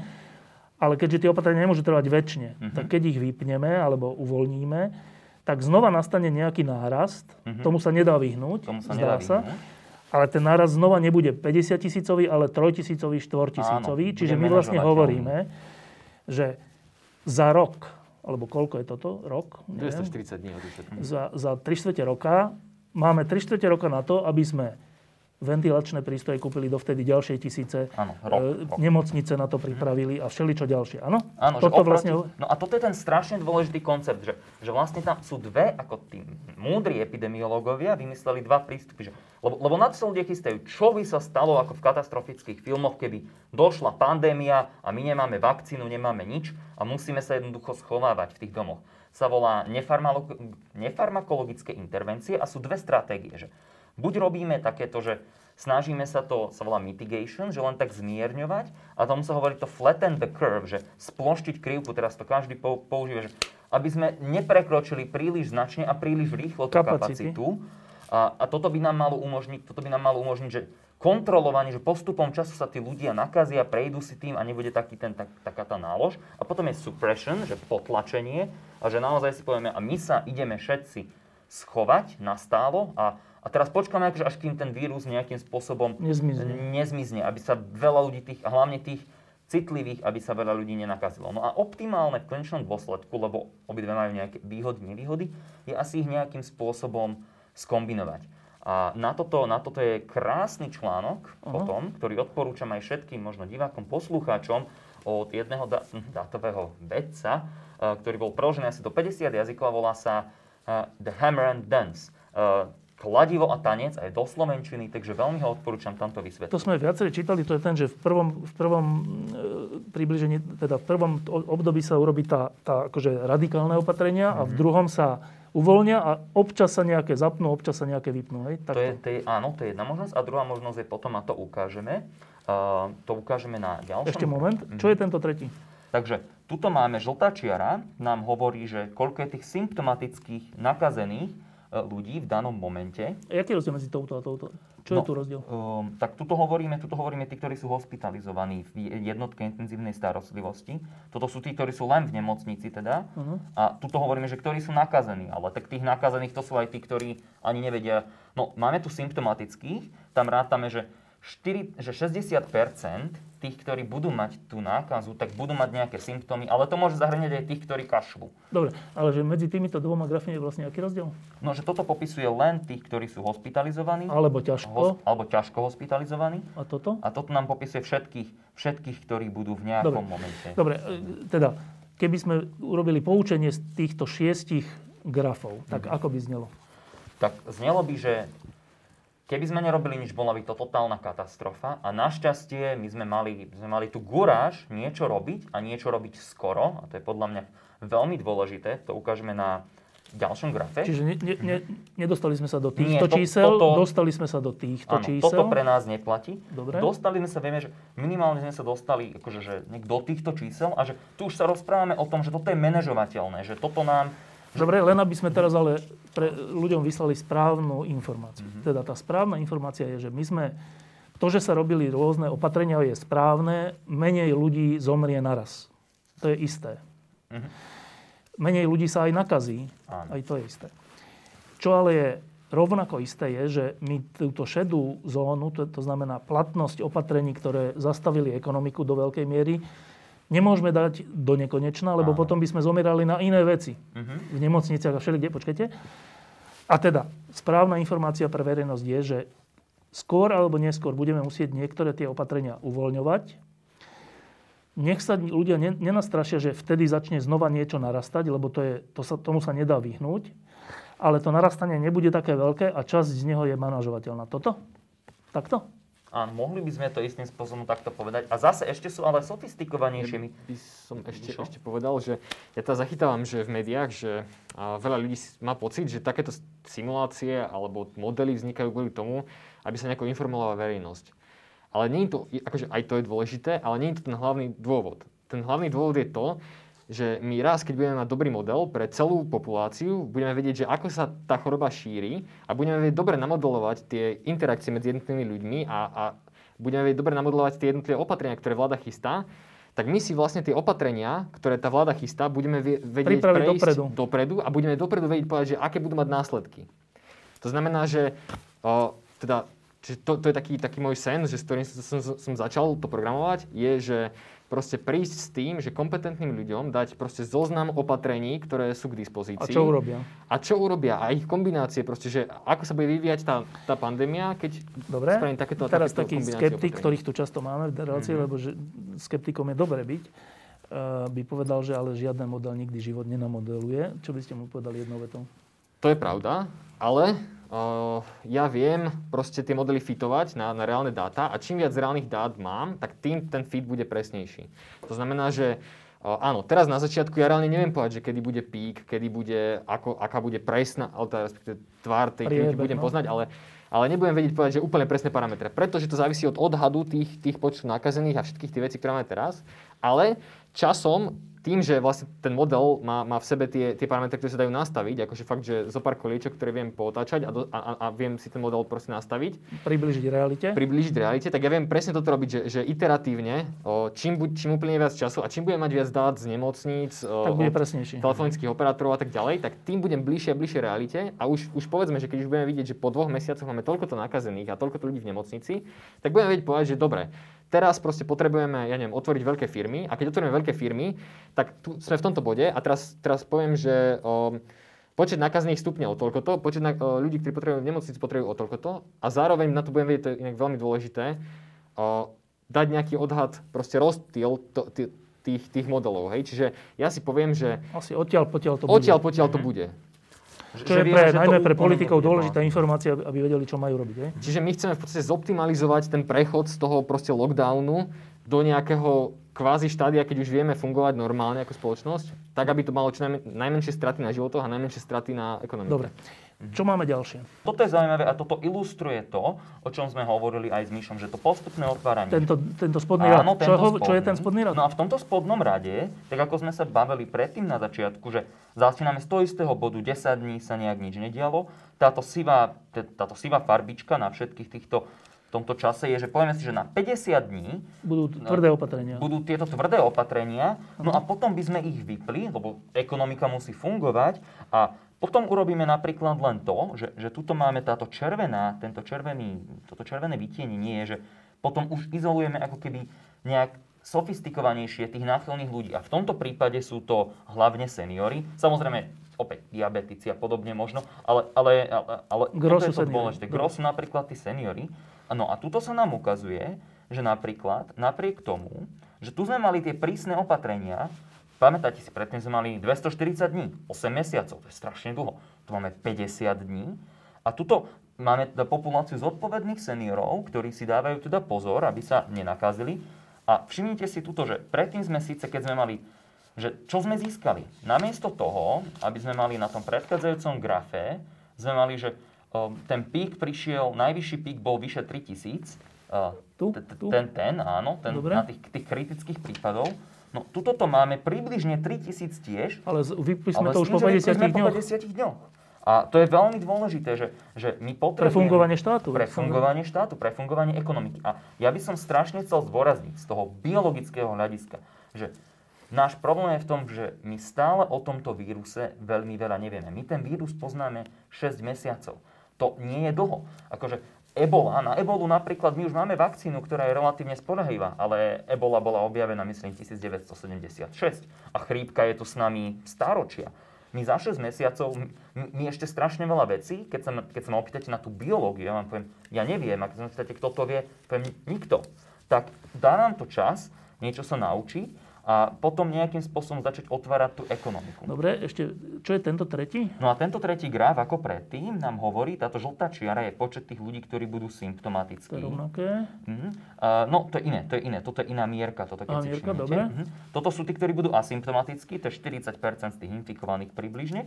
A toto červená čiara, ako vo všetkých týchto grafoch, to je, že maximálny prírastok nových infekcií. A tuto napríklad vidíme, že ten maximálny prírastok nových infekcií je okolo, okolo, hm, tomu 50, eh, okolo 40 tisíc, uh, dajme tomu za deň. Ale zase toto, nás nezaujímajú ten prírastok tých infekcií. Keď zaujímavé tie vážne má. prípady. Nás zaujímajú vážne To sú prípady. tieto? To sú tieto. Teda ešte raz. Ak podľa tohto modelu, Mhm. ak e, opatrenia zostanú v platnosti pre seniorov, Napríklad. nejaké, Alebo pre nejakú podskupinu teda, povedzme. to, Mhm. tú, ktorá je najviac ohrozená, a tým pádom už po 50 dňoch otvoríme ekonomiku, zjednodušujem, Mhm. nenastane to, že znova sa vrátime k 50 tisícom mŕtvych alebo Tak. 10 tisícom mŕtvych. Nastane to, ale opakujem, že musíme izolovať alebo nejaké karanténne opatrenia urobiť pre najohrozenejšie skupiny. Tých ostatných môžeme uvoľniť. Oni sa aj nakazia, ale nezomrú. Nebudú mať tie najhoršie príznaky. Ekonomika môže fungovať. Áno. A bude to trvať, ten pík a potom poklesnutie, tuto nevidím, toto sú čo, Áno, toto sú, mesiace? toto sú opäť dní, ako vždy, že tuto ten pík príde asi o 100 dní, teda asi o 3 mesiace. Čiže uvoľníme ekonomiku Mhm. v máji a v septembri, alebo neviem, Na konci, na konci Bude- júna, jú, bude júni. najviac nakazených, ale nebudú, nebudú to 10 tisíce Nie. tých hrozných, ale iba tisíce, Áno. na čo sa vieme nejako pripraviť. Dobre. A, a teda ešte raz, z tohto, znova zjednodužme, z týchto troch e, modelov, Mhm. grafov, vyplýva aké poučenie? Ja by som dodal k tomuto, že my tu nepredpokladáme, že seniory zostanú, do, akože to, že, za, že my modelujeme, že seniory sú zavretí v kopkách a nevyšli e, pol roka von. My rátame s tým, že oni obmedzia teda, akože, že si budú dávať pozor. My rátame s tým, že oni prestanú. Rodiny si budú dávať pozor, tak? Dobre. A podobne a... aj tieto prísne opatrenia, to není, že my rátame, že každý jeden je zavretý v kopke. My rátame to, že, no polovi, že akže nejaká časť to nedodržiava, nejaká časť o tom ani nevie, nejaká časť tak, nedáva. Dobre. Poučenie z tohto spodného je? Poučenie je, že takže tá, jedna z tých najoptimálnejších stratégií môže byť na začiatku urobiť tie prísne opatrenia, aby sme spomalili to šírenie, pripravili sa, získali čas a potom vytipovať tie špecifické skupiny tých obyvateľov, ktorí sú citliví, nájsť tie efektívne opatrenia a čo je veľmi dôležité, pripraviť tie kapacity na testovanie, to, to testovanie je absolútne kľúčové a všetky štúdie o tom hovoria. Aby sme to vedeli v čase potom, toho uvoľnenia. V čase toho, aj v čase, Prečo aj, je dôležité? No testovanie je veľmi dôležité preto, aby sme vôbec vedeli, že aký je u nás ten stav. Keď mám systém, akýkoľvek systém, biologický, raketu, keď nebudem vedieť, koľko mám v aute paliva, tak ako môžem vedieť, kam dojdem a kam Iba k tomu dodám, ako som sa dočítal v mnohých takýchto štúdiách, je, že to testovanie by sme práve teraz mali na tom pracovať. Je dobré, že práve teraz vedci s tým prišli slovenský a ten dar od ESETu je super dôležitý, pretože e, keď sa už ekonomika uvoľní, tak je, je super dôležité, aby sme vtedy boli pripravení na, na testovanie, že keď niekde nastane miestna nákaza, tak aby sme vedeli vytestovať, že aha, tam je a tú, tú malú oblasť uvoľní, tú, tú, malý, tú malú dedinu, tú malú možno aj mestečko. Áno. A tým pádom vieme ísť v tomto, v tomto priebehu. Ta, preto je to testovanie dôležité? Áno, aj, aj preto, aby sme vedeli presne, že lokálne. A my, a my, my vlastne tým, že my vieme, že tak Jožo, Jožo má ten koronavírus a Jožo nejakým spôsobom napríklad teda vie, že no tak ja ho mám, tak otestujeme aj jeho kolegov, keď napríklad je v tej práci a vieme tomuto efektívne zamedziť, že nepotrebujeme že keď budeme vedieť veľa a rýchlo testovať, tak ja nepotrebujem vypnúť myslím, pol ekonomiky. Pol ekonomiky. Dobre? Ešte, takže z tých simulácií to vychádza tak, to aj, aj, aj logicky to tak, tak je, že o, toto je efektívne iba v nejakom, pri nejakom počte nakazených. Čiže ak mám 10 tisíc nakazených, ktorí sa denne stretnú čo ja viem, s 20 inými ľuďmi, tak mám 20 tisíc, pardon, 200 tisíc akože kontaktov, ktoré treba overiť. To sa nedá. Ale keď, keď sa mi podarí akože tými rôznymi opatreniami, ktoré sú teraz zavedené, ktoré vláda zaviedla, keď viem to stlačiť, akože počet tých na nakazených na desiatky prípadov, tak, tak vtedy už, je, už, je, už sme úplne inej situácii. A reálne akože tí ľudia vedia chodiť po tých kontaktoch a, a, a tie, tie kruhy takto odrezávať. Aj v prípade a, a uvoľnenia. Aj v prípade uvoľnenia. Áno. Čiže to je v podstate to, čo akože zase je to logické, ale vychádza to aj z tých modelov, aj, aj to chceme namodelovať akože čo najpresnejšie, že my sa snažíme v podstate spraviť to, že neposlať ľudí so zápalkami do sena, ale nejakým spôsobom namodelovať, že ako najefektívnejšie udržať tie zápalky čo najďalej od sena, hej? Čiže ľudí, ktorí sú symptomatickí, čo sa stane, keď tí budú ostávať doma? Dobre, e, čo? teraz e, taká tá základná otázka, ktorú asi má každý človek je, že dokedy bude toto trvať, kedy sa to skončí. A teraz myslí sa, kedy sa skončí tá nákaza, niekto myslí, kedy sa skončí uzavretie ekonomiky, niekto myslí všeličo iné. Ale teda dôležité je e, odpovedať, skúsme odpovedať realisticky na otázku. E, časť ľudí si myslí, že keď, bude, keď budú trvať tieto opatrenia ešte týždeň, ešte dva týždne, ešte mesiac, vírus zanikne, prestane existovať a môžeme žiť ako predtým. My sme tu minulý týždeň mali e, ľudí, ktorí sa tým zaoberajú, Boris Klempa a Peter Celec, ktorí mi povedali, že, že to tak vôbec nie je, že e, ten vírus nezanikne, aj keby sme 4 týždne nič nerobili. A potom prvý nakazený by nás vrátil do, do dňa nula. A teda otázka je stále vo vzduchu bežných ľudí, nás, že počúvajte, toto sa skončí alebo neskončí v dohľadnom čase? Tak ide o to, že čo je dohľadný čas. Ale presne ako, presne ako hovoríte s tým, s tým, s tým napríklad s tými 4 týždňami, že opäť, ja vám poviem na tom, my o tom víruse dostatočne veľa nevieme. Že my, preč, prečo zostávame dva? Prečo ja keď som prišiel 16. z Anglicka som bol 2 e, mesiace v karanténe, bože, 2 týždne v karanténe. No je to preto, lebo tie štúdie ukazujú, že, že ten človek väčšinou po 5-6 dňoch približne prestane, prestane byť nejak infekčný, a, ale to je len nejaký, akože nejak, nejaká časť. A po dvoch týždňoch tam bola štúdia, myslím, že z 10 tisíc asi 141 už len bolo infekčných, že maličké percento. No lenže predstavme si, že my všetko zavrieme a potom všetko chceme otvoriť. Ale z tých 141 bolo možno infekčný ešte aj po treťom týždni a ešte 20 ľudí mohlo byť infekčných aj po štvrtom týždni. Že, že pár ľudí tam vždy takto zostane. Tí, tomu sa hovorí outliery, tie výnimky ako keby. No ale keď predstavme si, že z tých 10 tisíc ľudí pustím no, no 10 nakazených do úplne otvorenej spoločnosti. A teraz si predstavme ten nešťastný prípad, že to je nejaký, nejaká pani predavačka, ktorá ale, každému potrasie rokov, áno, niečo takéto. A už to ide. A toto je problém. No a kedy to skončí?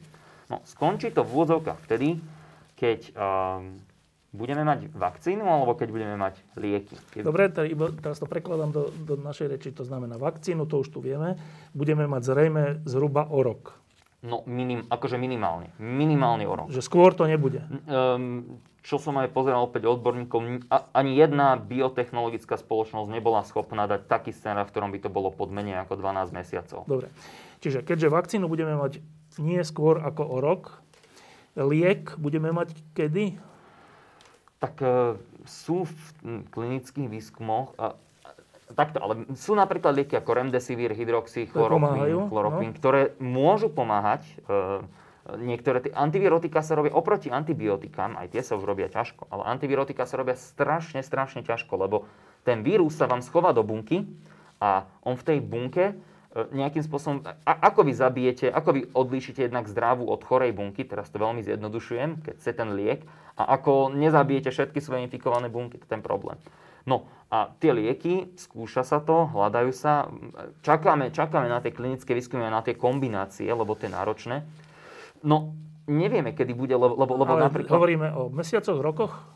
Keď budeme mať šťastie, môže to byť mesiace, keď nebudeme mať šťastie, môže to byť roky. Lebo keď budeme mať šťastie, to je tá pozitívna vec, čiže mm. odpoveď na tú položenú otázku je, že keď budeme mať šťastie a vyvinie sa liek, tak sa toto skončí vtedy, keď sa vyvinie ten liek a rozdistribuje. Nie nutne, lebo zase tie kapacity nie sú nekonečné. A toto si ľudia... Kapacity čoho? Kapacity výroby liekov a vakcín. Akože ľudia, ja niekedy aj nedávno som započul v médiách, že no a keď prídeme na tú vakcínu, tak potom už to všetkým rozhodíme do sveta. Bohužiaľ, aj tým, že mm, ten, tie vakcinačné programy, už, už však máme všelijakých antivaxerov a takéto bláznostva, tak, tak už nie sú až také prominentné a my nemáme globálne tú kapacitu, že, že to není ako vyrábať vo fabrike mm, ozubené koliečka, že idem vyrábať vakcíny. Takže nejaký čas to bude trvať, kým sa to rozdistribuje. Dobre, tak z toho vyplýva, že je troška kompli- máme nádej, respektíve skoro až istotu, že, nejakú, že na vakcínu nakoniec prídeme, No veríme v to. A tu ide o tú rýchlosť, že, že aby sme si... Dobre, uh-huh. čiže tu máme nádej, máme nádej, že aj na liek nejakým spôsobom prídeme, ale nebude to za mesiac, za dva, ani za päť. Za, dajme tomu, že akože vtedy by sa mohlo niečo ukázať, ale nie nutne to bude ten liek tak, že tu toho budeme kupovať ako paralén, paralén v lekárni. No. Dobre, čiže, a vraciam sa k tej otázke, my, ľudia, ktorí tu žijeme na Slovensku, sa máme pripraviť na to, že pri všetkých týchto opatreniach a pri všetkom, aj pri otvorení ekonomiky a uzavretí ekonomiky, táto choroba, tento vírus tu s nami bude ešte x mesiacov, zátvorka rokov. Nevieme to predpovedať dopredu, ale je to, je to veľmi akože možné. Je Dobre. to úplne... Toto znie zle, táto veta, že to tu s nami bude ešte niekoľko mesiacov, mesiacov zátvorka rok. Tá dobrá stránka je, na základe toho, čo ste povedali, že vieme voči tomu niečo robiť. Áno. Čo? No a to vlastne, ja myslím si, že to je strašne dôležité, to čo, ten, to, čo sa aj na Slovensku veľmi skoro začalo. To sú tie, tieto zodpovedné opatrenia, rúška a podobne. Rúška, umývať si ruky. Uh, naozaj nechodiť do tej spoločnosti, nechodiť, však zavreté sú štadióny a podobne, ale tieto také, naozaj by som povedal, ten social distancing, ako tomu hovoríme, to spoločenské oddialovanie sa je strašne dôležité a potrebujeme nejakým spôsobom, to môže robiť každý z nás. To, každý z nás môže robiť, robiť rúško. No a potom potrebujeme, aby tí špičkoví inžinieri, vedci pracovali e, na, na moduloch, aby sme to lepšie vedeli rozumieť, aby sme mali diagnostické testy, aby sme, aby sme mali napríklad dostupné ventilátory v nejakom bode. Dobre, a teraz opýtam takým, zo pár takých tých primitívnych otázok, ale sú dôležité. Z toho, čo hovoríte, znamená, že teraz rok nebudeme chodiť na fotbal a na hokej? Ja by som takto povedal, že, že práve je strašne dôležité, aby sme vedeli o, toto modelovať, aby sme vedeli povedať, že čo viem, predstavme si také opatrenia, že dobre, že symptomatickí ľudia proste musia ostať doma. To znamená, že výjsť vonku s teplotou, to je jedno, ako mám chorobu, ale výjsť vonku s teplotou by malo byť na, nechcem povedať, hlúpo, na hranici trestného činu, hej? Dobre. Príde policajt s termokamerou, chodí pomedzi ľudí, meria, kto má akú teplotu, hej? O, všetky takéto veci, opatrenia, zase, mám niekoho symptomatického doma, ani ja nemôžem vychádzať. Hej? To znamená, že zavolám si, doneste mi o, zásoby, ja nemôžem výjsť. Proste toto, ke, keď zabezpečíme takéto veci, takéto smart opatrenia, plus to, že zase to, to seno držíme ďalej od, od zápaliek, čiže náchylní ľudia, ale respektíve Ohrození. ohrození ľudia zase ostávajú doma, zase nechodia do obchodov, ale čo ja viem, taxislužby nemôžu voziť ľudí, aby sa nerozširovala nákaza, tak správame, aby taxislužby rozvážali jedlo napríklad týmto dôchodcom, aby si mohli zarobiť. Dobre. A takýmito smart opatreniami si myslím, že môžeme dojsť do štádia, kedy tá ekonomika bude, nebude fungovať tak ako predtým, ako prišiel vírus, ale na 80% napríklad. Dobre, a pamätáte si moju otázku? Uh, áno, že či budeme môcť chodiť na nejaké... Uh, zase, nebudeme asi môcť chodiť na, na hokej tak, že proste, že bez rúšok a bez všetkého, ale uh, tým, že ja som to hovoril vlastne tu v relácii asi nejak sme sa rozprávali pred ňou, že uh, ten R faktor, o ktorom sa, sa hovorí, tak matematicky on, on je zložený v podstate z pravdepodobnosti prenosu medzi, pri jednom stretnutí medzi ľuďmi a z počtu stretnutí. To znamená, že ja to viem obmedziť buď tak, že o, sa snažím buď čo najmenej stretávať, alebo tú pravdepodobnosť čo, naj, čo najviac o, zmenšiť. To znamená, že napríklad o, ja osobne, a asi ľudia, ľuďom to príde zvláštne, ale ja keď idem do obchodu, ja si dám proste plynovú masku, gumové rukavice, oblečím sa celý tak, aby som nemal akože žiadnu kožu o, vystavenú. Ale teraz to není z nejakého panického strachu pred tou chorobou, ale ja mám tie prostriedky u seba a použijem ich na to, aby som tú pravdepodobnosť znížil z tých, povedzme, 2% pri jednom stretnutí s človekom na 0,1%.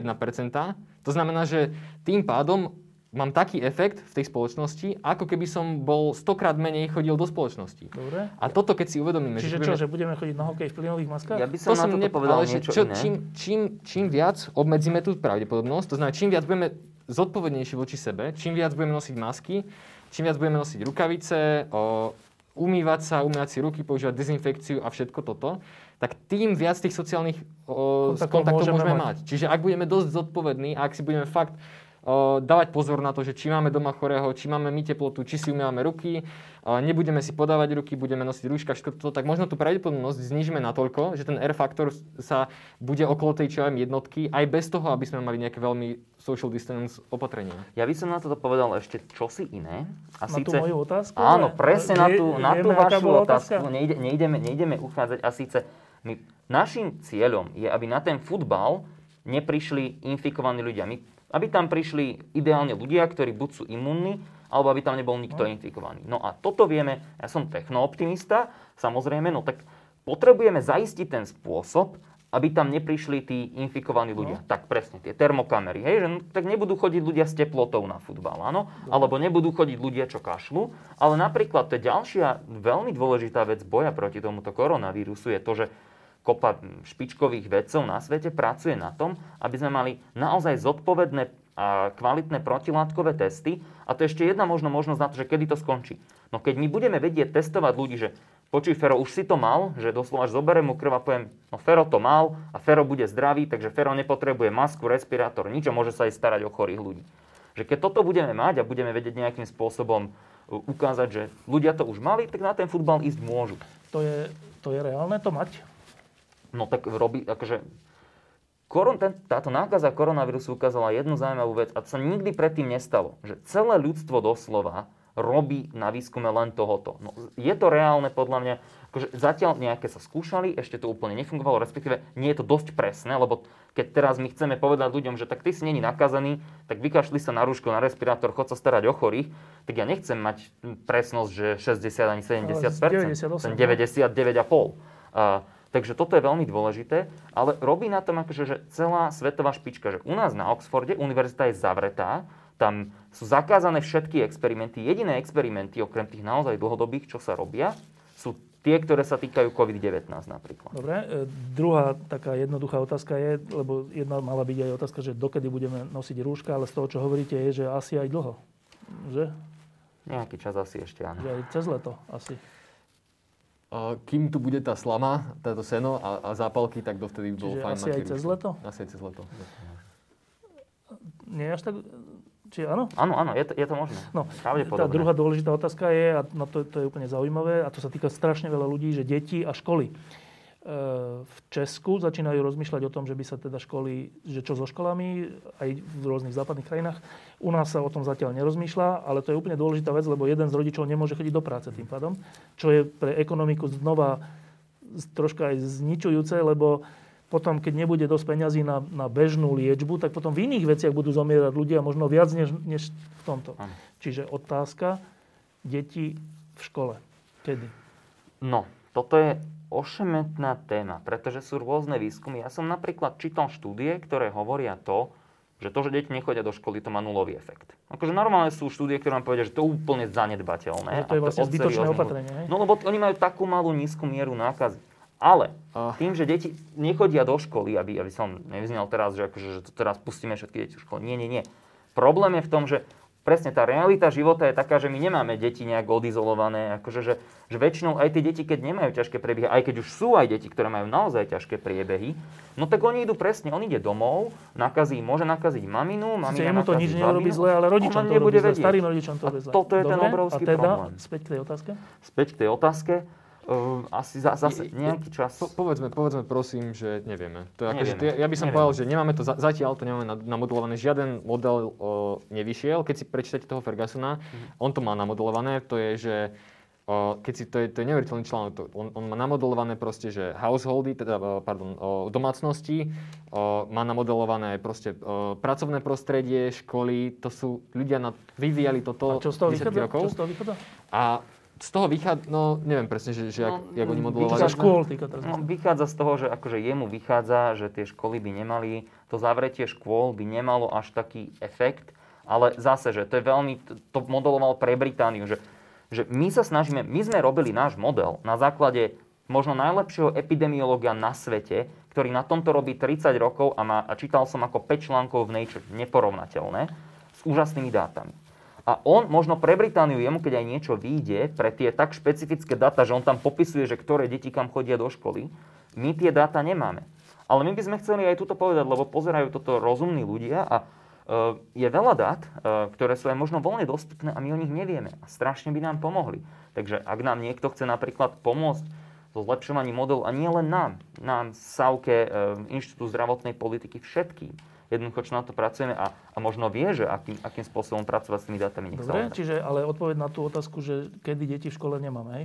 Nemáme. Ani Nebolo by to zodpovedné. Odporúčanie. Nemyslím, že kedy to má byť na 100%, ale nejaký odhad. Nevieme, nevieme. Proste nevieme fakt nemáme, nemáme to namodelované. A ešte jedna vec, že treba rátať s tým, že tento model vznikol tak, že proste som uh, po robote večer proste sedel a, a programoval dva týždne, hej? A to nedá sa predpokladať, že za dve hodiny denne večer proste programovania vyviniem niečo, čo je na úrovni Fergusona. Je to akože taká metodika ako, ako on, ale proste není to, není to v tom štádiu. Dobre, čiže... ale tá metodika Fergusona, respektíve jeho model hovorí o školách niečo? Áno, hovorí o školách niečo. On, on napríklad aj jeho kolegovia z London... otvoriť školy? On, oni hovoria, že, by to, že to nemá až taký efekt. Že, keď len zavrie, že oni hovoria, že keď len zavriete školy, že, že, že to neurobí tých. Že, že tu, napríklad my asi už všetci sa zhodujú na tom, že tie ohrozené skupiny, keď zostanú napríklad doma, tak alebo to je obrovský zmenia, efekt. to je obrovský efekt. A pri tých školách sa zatiaľ nevieme povedať, že by to bol taký minister školstva má ťažkú úlohu, lebo ste mu neporadili. No hmm. takto, že, že musíme pracovať ďalej na, na tomto modeli aj my, aj IZP, aj, aj SAUKA a proste všetky modely, čo vyjdú, tak musíme ich čo najviac proste zdokonaliť aby sme tam mohli namodelovať napríklad aj tie školy. Lebo čas beží. A zase potrebujeme, potrebujeme ako Miro spomínal, potrebujeme dáta. My, my nemôžeme si odhadnúť, že uh, jeden človek sa v škole stretne s desiatimi ľuďmi, lebo keby som nemal rúško, tak si tu z prsta, ale neviem proste. A to znamená, že na toto potrebujeme hard data, Uh, len už aj keby sme to technicky mali namodelované, tak stále tam bude nejaká premenná, že koľko, koľko ľudí stretne to, to premenné dieťa v škole. A my, ak ju nevieme, tak my nevieme... Pro... E, rozumiem, a, a, len, ešte... rozumiete, že politik je politik a teraz ja... on musí rozhodnúť, že kedy sa deti vrátia do školy. Tak, a čo, Rozumiem a pre, preto, preto hovorím, že, že o, pracujeme na týchto modeloch a teraz ešte by som zase ja dal nejakú výzvu ver, odbornej verejnosti. O, najlepšie projekty, ktoré sú na svete, sú open source. To znamená, že aj, aj tento projekt je open source, to znamená, všetok kód je verejne dostupný. O, možno keby sme vedeli zavesiť o, link každý nech si to, kto, kto k tomu chce vyjadriť a má ten čas a, a, a je ochotný, nech si ten kód prejde, nech si prejde našu metodiku a nech sa k tomu vyjadri a povie, že ja si myslím, že toto je dobré, toto je zlé. My už niečo takomto prechádzame A práve tým, že sa bu- takto budeme o, v rámci tej odbornej spoločnosti podporovať jeden druhý, proste, že jeden sme dobrý na to, jeden na to, tak spolu vytvoríme ten model tak, aby sme vedeli namodelovať aj toto. E, ešte jedna otázka, e, lebo takto, že z toho, čo ste teraz povedali, asi alebo neviem, vyplýva, že či do konca školského roka sa niečo so školami stane alebo nestane? Myslím, Toto si myslím, že je úplne zodpovedné povedať, že nevieme, Nevieme. ani nebudeme vedieť do, do konca A, školského a roka. my to v biológii často To- hovoríme. Keďže že vy to neviete, ale čo to znamená pre ministra školstva? No, že ani on nebude vedieť. Čiže, Čiže by to akékoľvek rozhodnutie tvoriť, spraví, tak a že bezpečnejšie je asi, asi, keďže neviem, tak, a- tak lepšie je ten prístup, že spôsobí to, čo potenciálne spôsobí menej škody. Dobre, potom príde júl, august, čo sú normál, v normálnych rokoch dovolenky. Z hľadiska dovoleniek znamená toto, čo hovoríte, to, že vlastne nebudú, že? Tak eh, je, je, ja si myslím, že veľmi náročné teraz akože predpovedať takto dopredu, dopredu, čo naozaj bude, že napríklad tie dovolenky. le- Akože my stále napríklad nevieme, ako bude tá sezónnosť toho vírusu, to teplo napríklad, akože sú ľudia, ktorí hovoria, že oh, to vymizne. To, to je, k tomu by som bol veľmi skeptický. A na druhej strane sú ľudia, že nie, to nemá žiaden vplyv. Aj k tomu by som bol skeptický. Niekedy je naj, najzodpovednejšie povedať, nevieme. Ale ja by som chcel povedať, že čo vieme, a k tomu, že Mišo povedal, že my máme voľne dostupný kód.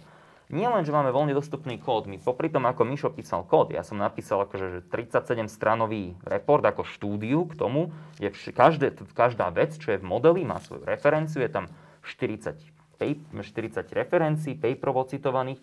Uh, spolupracujeme napríklad so Slovak AI, z IZP, ktorí to videli, ktorí nám k tomu dali pripomienky, my to v istom bode chceme publikovať. My chceme povedať, my sa nebojíme toho feedbacku. Dnes večer na, ideme, nás pozvali, lebo kamarátka je na Kalifornskom technologickom inštitúte a ona povedala, že smať, pošli mi tvoj model. To je, to je výborné, že pošli nám to. A ten profesor, ktorého som tu spomínal, že urobil tieto, takže tieto Tento čísla, sumár, no. tak ideme mu to prezentovať večer na, na mítingu, lebo chcú vidieť, čo tu na Slovensku máme. A tešíme sa na to, že dúfam, že nám dajú poriadnu kritiku, lebo to máme radi a povedia nám, toto zlepšite, toto zlepšite, toto Dobre, zlepšite. ešte jedna otázka v tomto a potom ešte jedna záverečná. Tak ešte jedna dôležitá otázka, ktorou tu teraz žijeme posledné dni a týždne je, a tá vyplýva z nejakej ľudskej nádeje, že, že keď poriadne niečo urobíme, tak potom sa to všetko vyrieši. Ehm, Vznikol tu ten, ten, ten názor, alebo časť ľudí si myslí, vrátane predsedu vlády, že keď tzv. vypneme Slovensko, tak ten vírus porazíme. Teraz, vy ste mi tu ukázali nejaké čísla, ktoré hovoria, alebo grafy, ktoré hovoria to, že aj keď veľmi prí- prísne opatrenia trvajú, tak oni keď sa vypnú, po, hoci aj po mesiaci, alebo po dvoch mesiacoch, tak ten pík sa vráti naspäť. A teda tá moja základná otázka je, a to je aj rada pre slovenských politikov, e, od vás ju očakávam, že keď niečo úplne vypneme, zabijeme ten vírus alebo nie? Uh, my sme sa bavili o tom, že, že toto nebudeme, teda nebudeme sa k tomuto moc vyjadrovať, ale tak uh, ešte raz, uh, blackout, alebo teda akokoľvek sa nazve, proste ten, alebo lockdown, alebo uzavretie krajiny, je, je brzda. Nie je to ručná brzda, je to proste pribrzdenie šírenia vírusu. To znamená, že, že ak by sme sa dostali do štády ako Taliansko, kde proste to, počet tých nákazených stúpa exponenciálne, tak pre Taliansko to má zmysel, pretože oni už, oni už v tom bode, keď sa rozhodli pre ten lockdown a black, alebo blackout, tak v tom bode už reálne nemali miesto v nemocniciach. To znamená, že oni nemali inú možnosť, ako, ako natvrdo proste čo najviac obmedziť úplne všetko, aby, aby počet tých nakazení klesal. Ale toto, toto ne, nemá to zmysel robiť vtedy, keď je počet nakazených málo. A nemá to zmysel preto, že uh, už len v našom modeli to vieme ukázať tým, že modelujeme aj jednotlivé domácnosti. A teraz tá doba infekčnosti je nejaká. Doba od nakazenia po úplné uzdravenie alebo po koniec infekčnosti je nejaká. Teraz my vieme namodelovať, že áno, keby sme vypli celú krajinu takým spôsobom, že nikto sa s nikým nestretáva, tak vtedy vieme ukázať, že ten vírus sa bude e, šíriť len v rámci domácnosti a povedzme, že po nejakých dvoch, troch, možno štyroch dobách infekčnosti alebo tých e, od, od nakazenia po koniec infekčnosti naozaj ten vírus vymrie v krajine.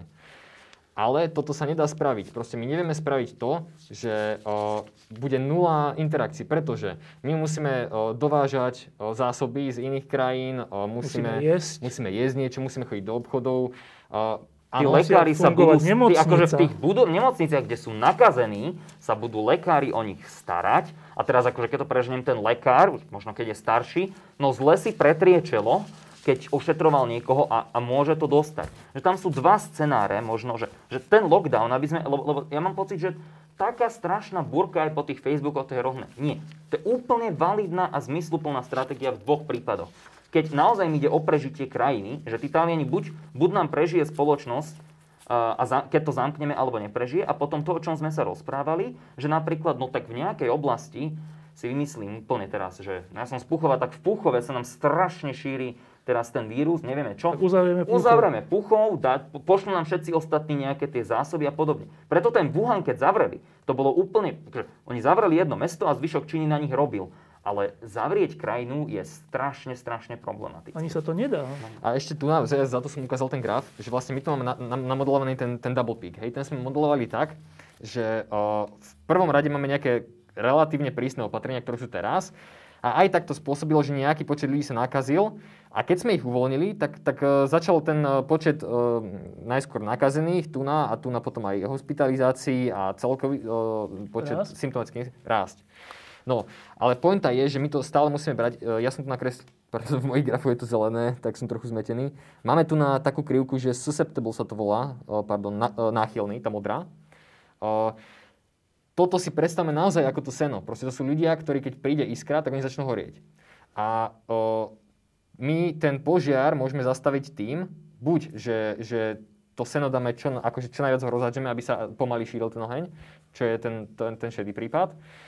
No, alebo že sa snažíme proste nejako udusiť tie, tie iskričky. Ale pointa je, že čím o, vlastne, že že to, ty, ty, to seno ako keby prehorieva pri tej nákaze a, ty, a to, čo už zhorelo, tak už nemôže zhorieť druhýkrát. Keď to poviem akože veľmi hlúpo teraz no. rozprávam, ale no, tak názorne.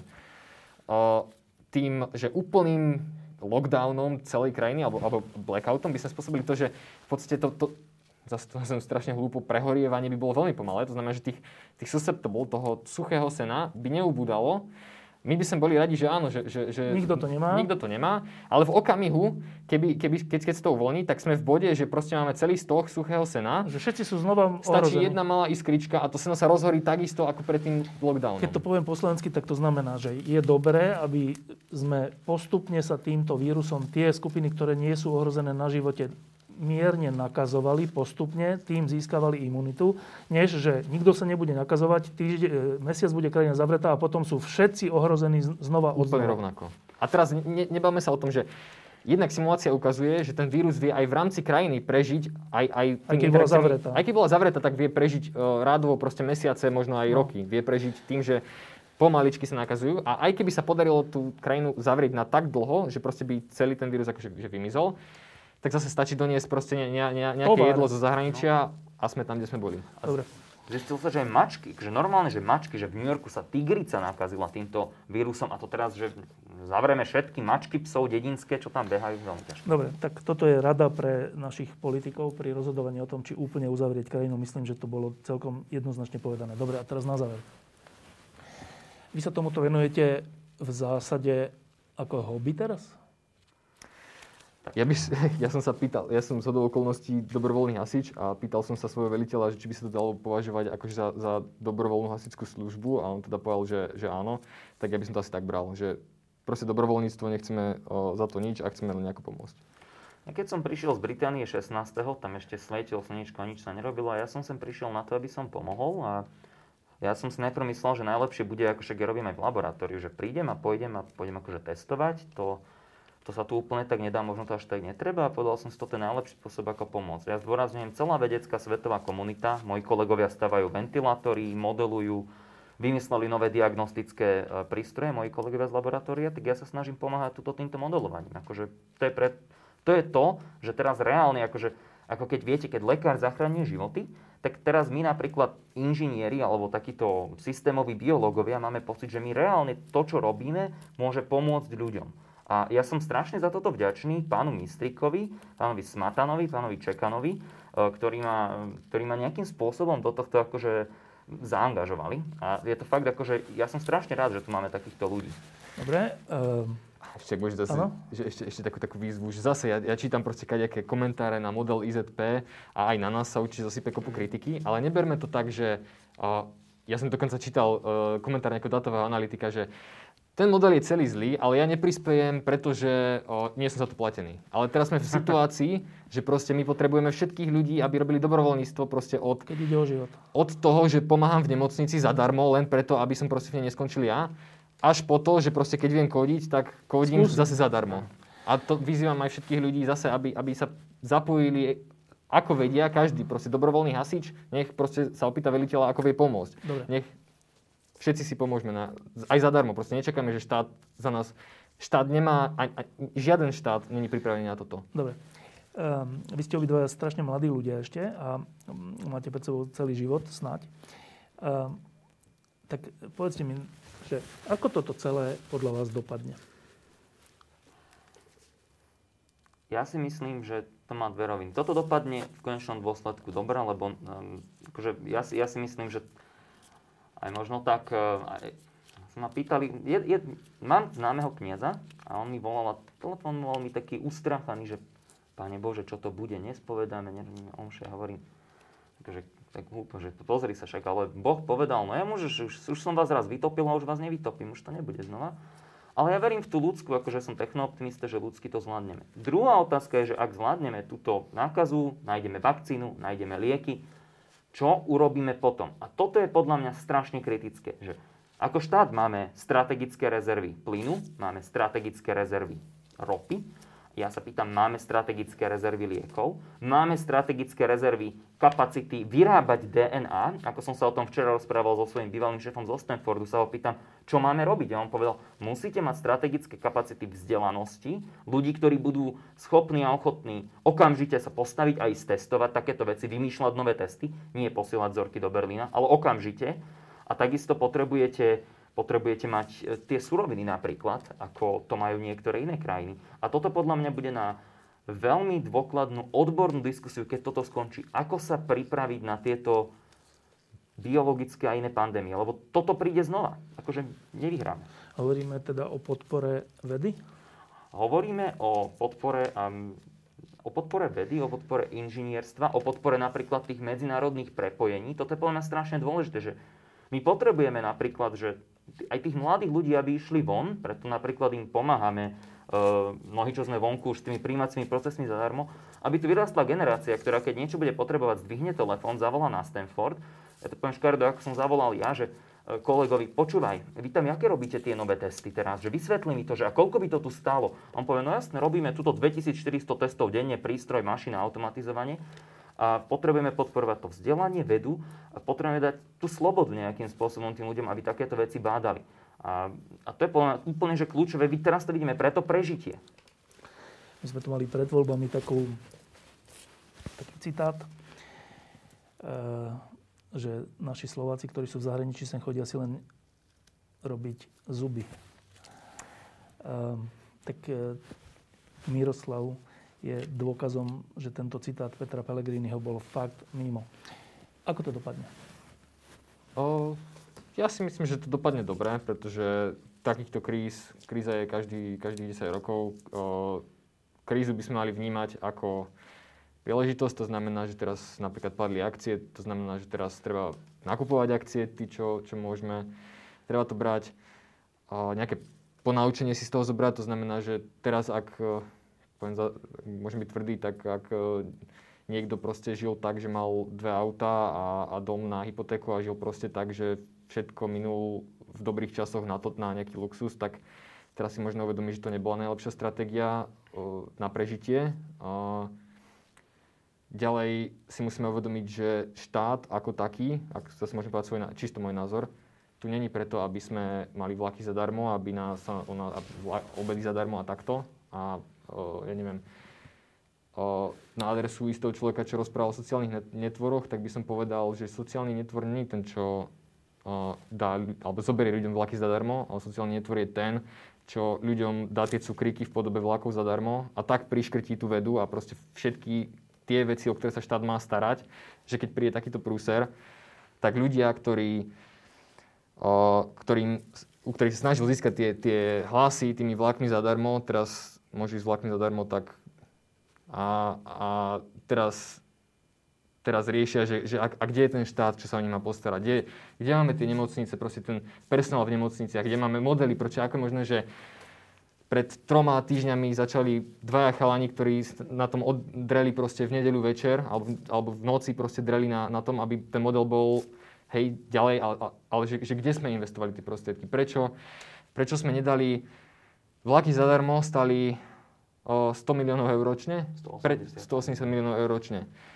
Datový analytik, o, taký junior ako som ja, ja robím datová analytika 2 roky, tak stojí nepoviem číslo asi radšej, ale, ale, ale rádovo, rádovo menej ako toto na, na rok. A za, za, keby sme 1% z tých vlakov zadarmo, ktoré sme, ktorým sme chceli akože pomôcť dôchodcom, tak keby sme 1% z toho venovali na prípravu na takéto situácie, na, na, na materiálnu prípravu, na, na prípravu modelov, na prípravu ľudí, ktorí sú, sú v zálohe a proste áno, sú kvalitní a dostávajú veľké platy, ale keď príde takáto kríza, tak vedia pomôcť, tak keď sme toto venovali na toto, tak tým, tým dôchodcom pomôžeme oveľa viac, ako tým, že proste sa voz, vozili, do, teraz sa už nevozia, zadarmo. Ale by som k tomuto povedal, že ja musím priznať, že táto moja osobná skúsenosť, keď akože komunikujem v princípe každý deň s pánom Smatanom, tam s analytikmi, s Jančím Dudekom, s Imambertom, a aj vidím napríklad pána Mistrika, pána Čekana zase, že akože toto sú skvelí ľudia, aj ten pán Smatana, že robí pre štát, tak on vyštudoval na Oxforde, potom na Imperial, on mohol robiť čokoľvek, ale on tu maká a stráži e, peniaze v zdravotníctve. To je úplne, úplne fantastické.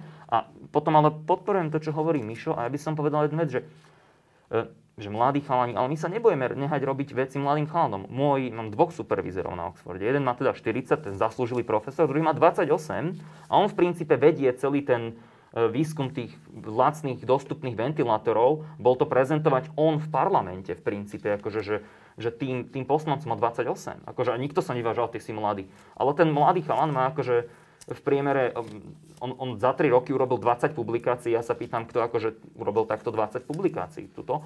A ten kamarát, ktorý, ktorým som volal na Stanford, ktorý tam pracuje na tých automatizovaných testoch, ten chlapec má 21 ja keď som bol mm, stážovať tam, tak ja som mal 22, on mal 18 a on ma učil.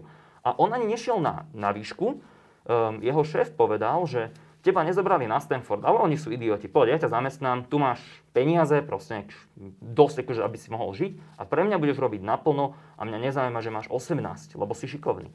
A podľa mňa potrebujeme, toto je taká tá odvaha, ktorá sa mi strašne páči v Británii, aj v, aj v Spojených štátoch. Nebojme sa zase, akože, že, ako, že, že sme mladí. A čo, že sme mladí? Však to, to nevadí. Miro, Michal, ďakujem, že ste prišli. Ďakujem, že sa aj venujete po večeroch a po nociach tomuto modelu. Ehm, keď to dobre skončí, tak vás znova zavolám a troška skonfrontujeme ten model s realitou. Dobre? Dúfam, že sa nájde veľa ľudí, ktorí to budú konfrontovať a, a nie teda tak, že celé je zlé, ale že povedia, čo konkrétne mi to opravia. Racionálne. Dobre. Um, teraz idete znova na tom pracovať? Alebo čo sú vlastne vaše dni?